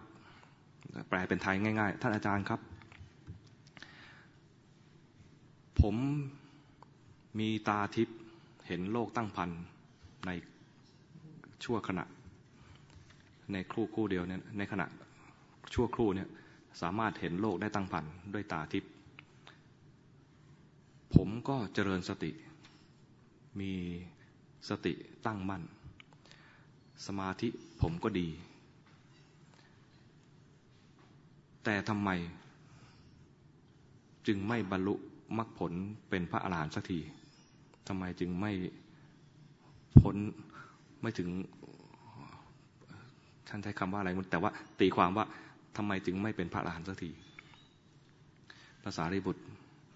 ก็ทวนคำของพระอนุรุตนั่นแหละบอกว่าที่ท่านคิดว่าเรามีตาทิพย์เห็นโลกตั้งพันในเวลาเพียงชั่วครู่ อันนี้เป็นความถือตัวของท่าน ถือตัวว่าเรามีตาทิพย์ที่ท่านบอกว่าที่ท่านคิดว่า เราก็มีสติตั้งมั่น มีสมาธิมีความเพียร ทำปารกความเพียรอยู่อะไรนะ ที่ท่านคิดอย่างเงี้ยนะกำลังฟุ้งซ่าน เพราะที่กำลังเป็นอยู่เนี่ย ที่กำลังคิดว่ามีสติไม่มีสติ ที่กำลังคิดว่ามีสมาธิไม่มีสมาธิ ที่กำลังคิดว่ามีความเพียรไม่ได้ทำความเพียรเพราะคิดกำลังคิดอยู่เนี่ยนะเรียกว่าฟุ้งซ่านนี่อาตมาขยายความนะภาษาลิบุตรไม่ได้พูดยาวอย่างนี้ บอกบอกแค่ว่าไอ้ที่พูดว่าอย่างเงี้ย ที่กำลังคิดอย่างเงี้ยนะ คือกำลังฟุ้งซ่านแล้วที่ท่านคิดว่าทำไมผมไม่บรรลุธรรมเป็นพระอรหันต์สักที อันนี้เป็นความรำคาญใจของท่าน รู้จักไหมความรำคาญใจ คิดแล้วก็ทำไมไม่ได้สักที เนี่ย ถ้ามีเสียงจื้อขึ้นมา เนี่ยลำคาญใจ ให้นึกเลยว่าเนี่ยคือความรำคาญใจ เพราะนั้นทั้งหมดเนี่ยเป็นความคิด คิดแล้วเป็นยังไง คิดในแง่ไหน ถือตัวฉันมีดี มีตาทิพย์อย่างเงี้ยนะประกาศถือตัว คิดว่าฉันกำลังมีสิ่งดีอย่างนั้นอย่างนี้กำลังมีสติกำลังทำสมาธิกำลังมีความเพียรแต่ตอนที่คิดเนี่ยไม่ได้มีสติไม่มีสมาธิไม่มีความเพียรฟุ้งซ่านฟุ้งซ่านรู้ว่าฟุ้งซ่านตอนคิดกับตอนตอนมีสติคนละขณะกัน แล้วก็ลำคาญใจลำคาญใจเป็นความคิดแบบหนึ่งคิดแล้วมันจืดจ่าจืดจ่าอยู่ในใจเนี่ย เอ๊ะถามเรื่องอะไรนะตมาเล่าเรื่องนี้อันนี้พระฟุ้งซ่านตอบคำถามรู้ว่าไม่รู้ ครับคำถามถัดไปเลยนะครับนะครับเมื่อกี้พระอาจารย์พูดว่าตัวรู้กับกิเลสไม่ใช่ตัวเราตอนเรานั่งปรากฏว่ามีผู้รู้หนึ่ง จิตหนึ่ง กายหนึ่ง อันไหนคือตัวเรา มันไม่มีจะให้มีอีกนะ ทั้งกายและใจนี้ไม่มีเราภระโสดาบันปฏิบัติจนเห็นว่ากายนี้ใจนี้ไม่มีเราเลย กายนี้ก็ไม่ใช่เรา ใจนี้ก็ไม่ใช่เราคำว่าเราเนี่ยไม่มีอยู่จริง มีแต่เพียงความเข้าใจผิดว่ามีเราดังนั้นสิ่งที่เราปฏิบัติเพื่อจะละไม่ใช่ละความเป็นเรา แต่ละความเข้าใจผิดว่ามีเรา เดี๋ยวไหมไม่ใช่ว่าคุณเป็นละตัวคุณออกซะนะไม่ใช่ไม่ใช่อย่างนั้นนะหรืออาตมาละความเป็นเราออกซะไม่ใช่ ไม่ตอนนี้ก็ไม่มี ก่อนหน้านี้ก็ไม่มี ตอนนี้เป็นปุถุชนเนี่ยนะเป็นปุถุชนอยู่ก็ไม่มีเรา มีแต่ความเข้าใจผิดว่ามีเราดังนั้นสิ่งที่จะละคือละมิจฉาทิฏฐิ สิ่งที่จะได้มาคือได้สัมมาทิฏฐิ พระพุทธเจ้าตรัสเรียกพระโสดาบันว่าเป็นทิฏฐิสัมปันโน ก็คือมีความถึงพร้อมด้วยทิฏฐิ ไม่เหมือนปุถุชน ปุถุชนจะยังไม่มีทิฏฐิที่ถูกต้องอย่างนี้ แม้จะฟังทฤษฎีแต่จิตยังไม่เชื่อ จิตยังมีทิฏฐิติดอยู่ว่ามีเรานั้นทางที่จะทำให้จิตมันฉลาดขึ้นมา ก็ทำวิธีคือ เอาของจริงให้จิตดู วิธีทำวิธีการเอาของจริงให้จิตดูง่าย ๆ ก็คือมีราคะก็รู้ทันว่ามีราคะ ตอนเห็นว่ามีราคะราคะนั้นไม่แสดงตัวว่าเลยมีเรา ไม่ไม่แสดงตัวว่าเรามีราคะ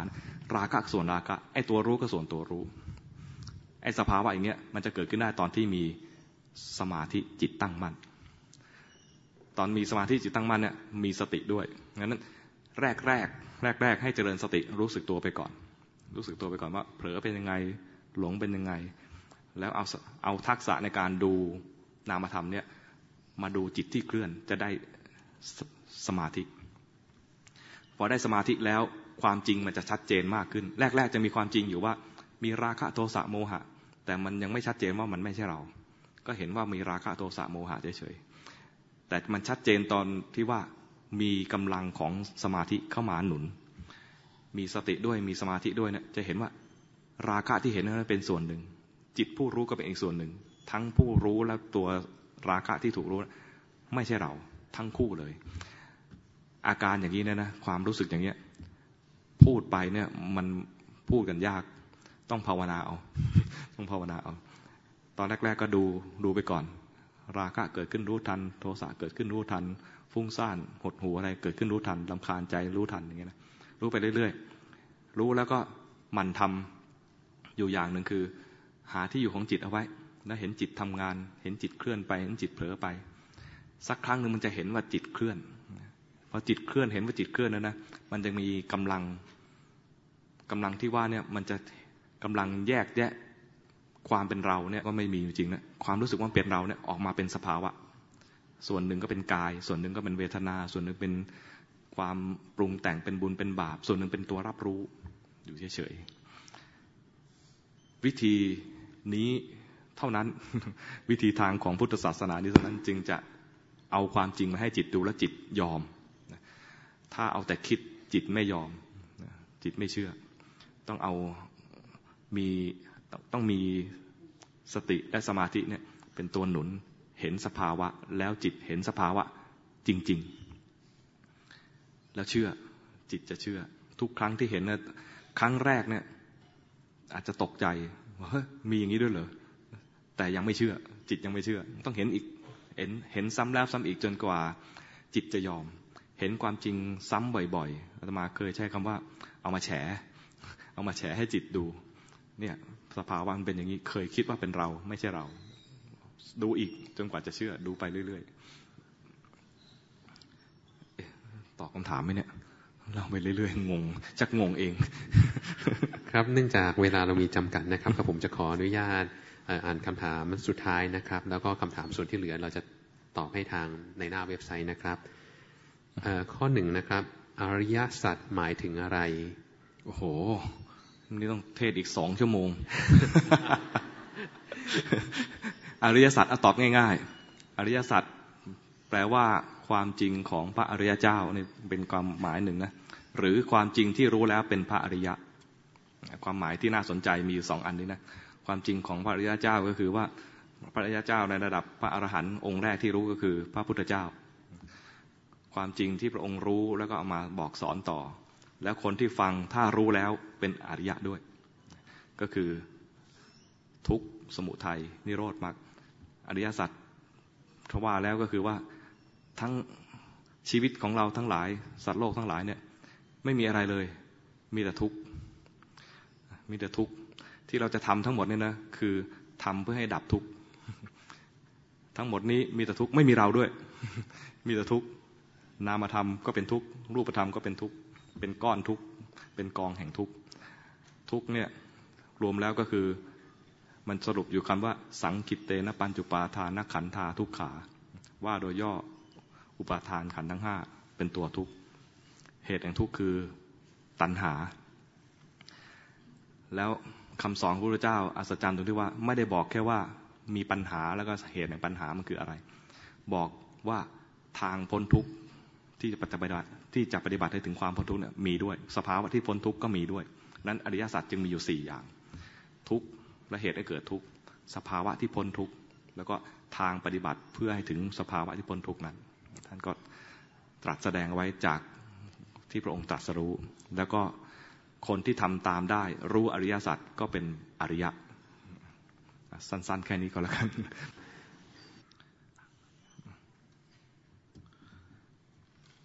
มีบุญแล้วก็แบ่งบุญนะก่อนจะแบ่งบุญ เรามีบุญ จากการให้ทานรักษาศีลแล้วก็เจริญภาวนา ก็ขอน้อมเอาบุญที่ได้บำเพ็ญแล้วเนี่ยเป็นเครื่องบูชาพระรัตนตรัยนะบูชาพระพุทธพระธรรมพระสงฆ์มีบุญเพิ่มขึ้น จากการที่เราถวายการปฏิบัติบูชา การปฏิบัติบูชาเนี่ยพระพุทธเจ้าทรงสรรเสริญยิ่งกว่าการถวายสิ่งของ แล้วก็เมื่ออุทิศถวายแด่พระรัตนตรัยแล้วก็มาอุทิศ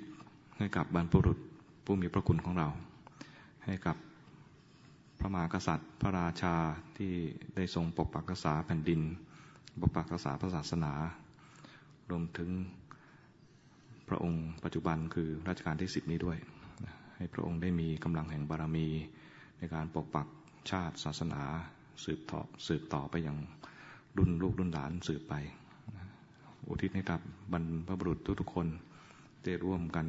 รักษาแผ่นดินนี้ไว้ ทั้งที่เป็นมนุษย์และเป็นสัตว์ต่างๆ อุทิศให้กับเจ้ากรรมในเวรและเคยร่วงเกินใครไว้ ก็ให้ท่านเหล่านั้นได้มารับรู้การที่เราได้บำเพ็ญบุญกุศลร่วมกันในที่นี้ ขอให้บุญกุศลที่เราทั้งหลายในที่นี้ ได้บำเพ็ญมาก็ขอเป็นเครื่องทดแทนความผิดพลาดที่ได้ล่วงเกินท่านไป ให้ท่านเหล่านั้นได้คลายจากความอาฆาตพยาบาทต่างๆ เปลี่ยนมาเป็นเมตตาต่อกัน มุ่งดีต่อกัน แม้เราถ้าเกิดมีใครเคยทำให้เราอาฆาตแค้น มีการผูกโกรธก็ขอใช้โอกาสนี้ที่จะให้อภัยกับบุคคลที่เคยกระทำต่อเรา เราจะไม่ขอเป็นเจ้ากรรมนายเวรของใคร อุทิศให้กับเหล่าเทวดาต่างๆ ที่ปกปักสถานที่แห่งนี้ปกปักสถานที่ที่เราอยู่อาศัยด้วยก็ด้วยด้วยก็ดีปกปักรักษาศาสนาปกปักรักษาประเทศชาติด้วย ให้เทวดาเหล่านั้นได้มีกำลังแห่งบุญบารมียิ่งยิ่งขึ้นไป อุทิศให้กับเราโอปปาติกะที่ต้องการบุญ สัตว์เหล่านั้นกำลังเสวยวิบากที่เป็นอกุศลอยู่ ถ้าท่านต้องการบุญก็จงมารับรู้บุญที่เราได้ทำร่วมกันในที่นี้ และพร้อมใจกันยินดีอุทิศให้กับท่าน ขอท่านจงมาอนุโมทนาอนุโมทนาแล้วก็จงเปลี่ยนภพเปลี่ยนภูมิเป็นสู่สุคติ รักษาความเป็นสุคติของท่านให้ยั่งยืนสืบไป ด้วยการรักษาศีลเจริญภาวนาให้สมกับฐานะของแต่ละท่านแต่ละท่าน ตั้งใจแผ่เมตตาไปไม่มีประมาณในสัตว์โลกทั้งหลาย สัตว์ใดมีทุกข์ขอให้พ้นทุกข์สัตว์ใดสุขอยู่แล้วขอให้สุขยิ่งยิ่งขึ้นไป แม้เราเองก็จะตั้งใจที่จะพัฒนาตนเองอยู่ในเส้นทางของพระพุทธองค์ จะพัฒนาให้เกิดศีล เกิดสติเกิดสมาธิเกิดปัญญาเพื่อถึงความพ้นทุกข์ด้วยกันทุกท่านทุกคนนะเนี่ยตั้งใจยะถาวริวหาปุราปริปุเรนติสากรัง เอวเมวะอิโตทินังเปตานังอุปกัปปติอิชิตังปฏิตังตุมหังกิปเมวะสมิจจตุสัพเพปุเรนตุสังกปา จันโทปนรโสยถามณิโชติรโสยถาสัพพิติโยวิวัตชันตุสัพพโรโควินัสตุมาเตภวัตวันตรายโยสุขีทีขายุโกภวะ อภิวาตนาสิริสนิจังวุธาปจายโน จัตตารโอธรรมาวัฏันติ อายุพันโนสุขังพระลัง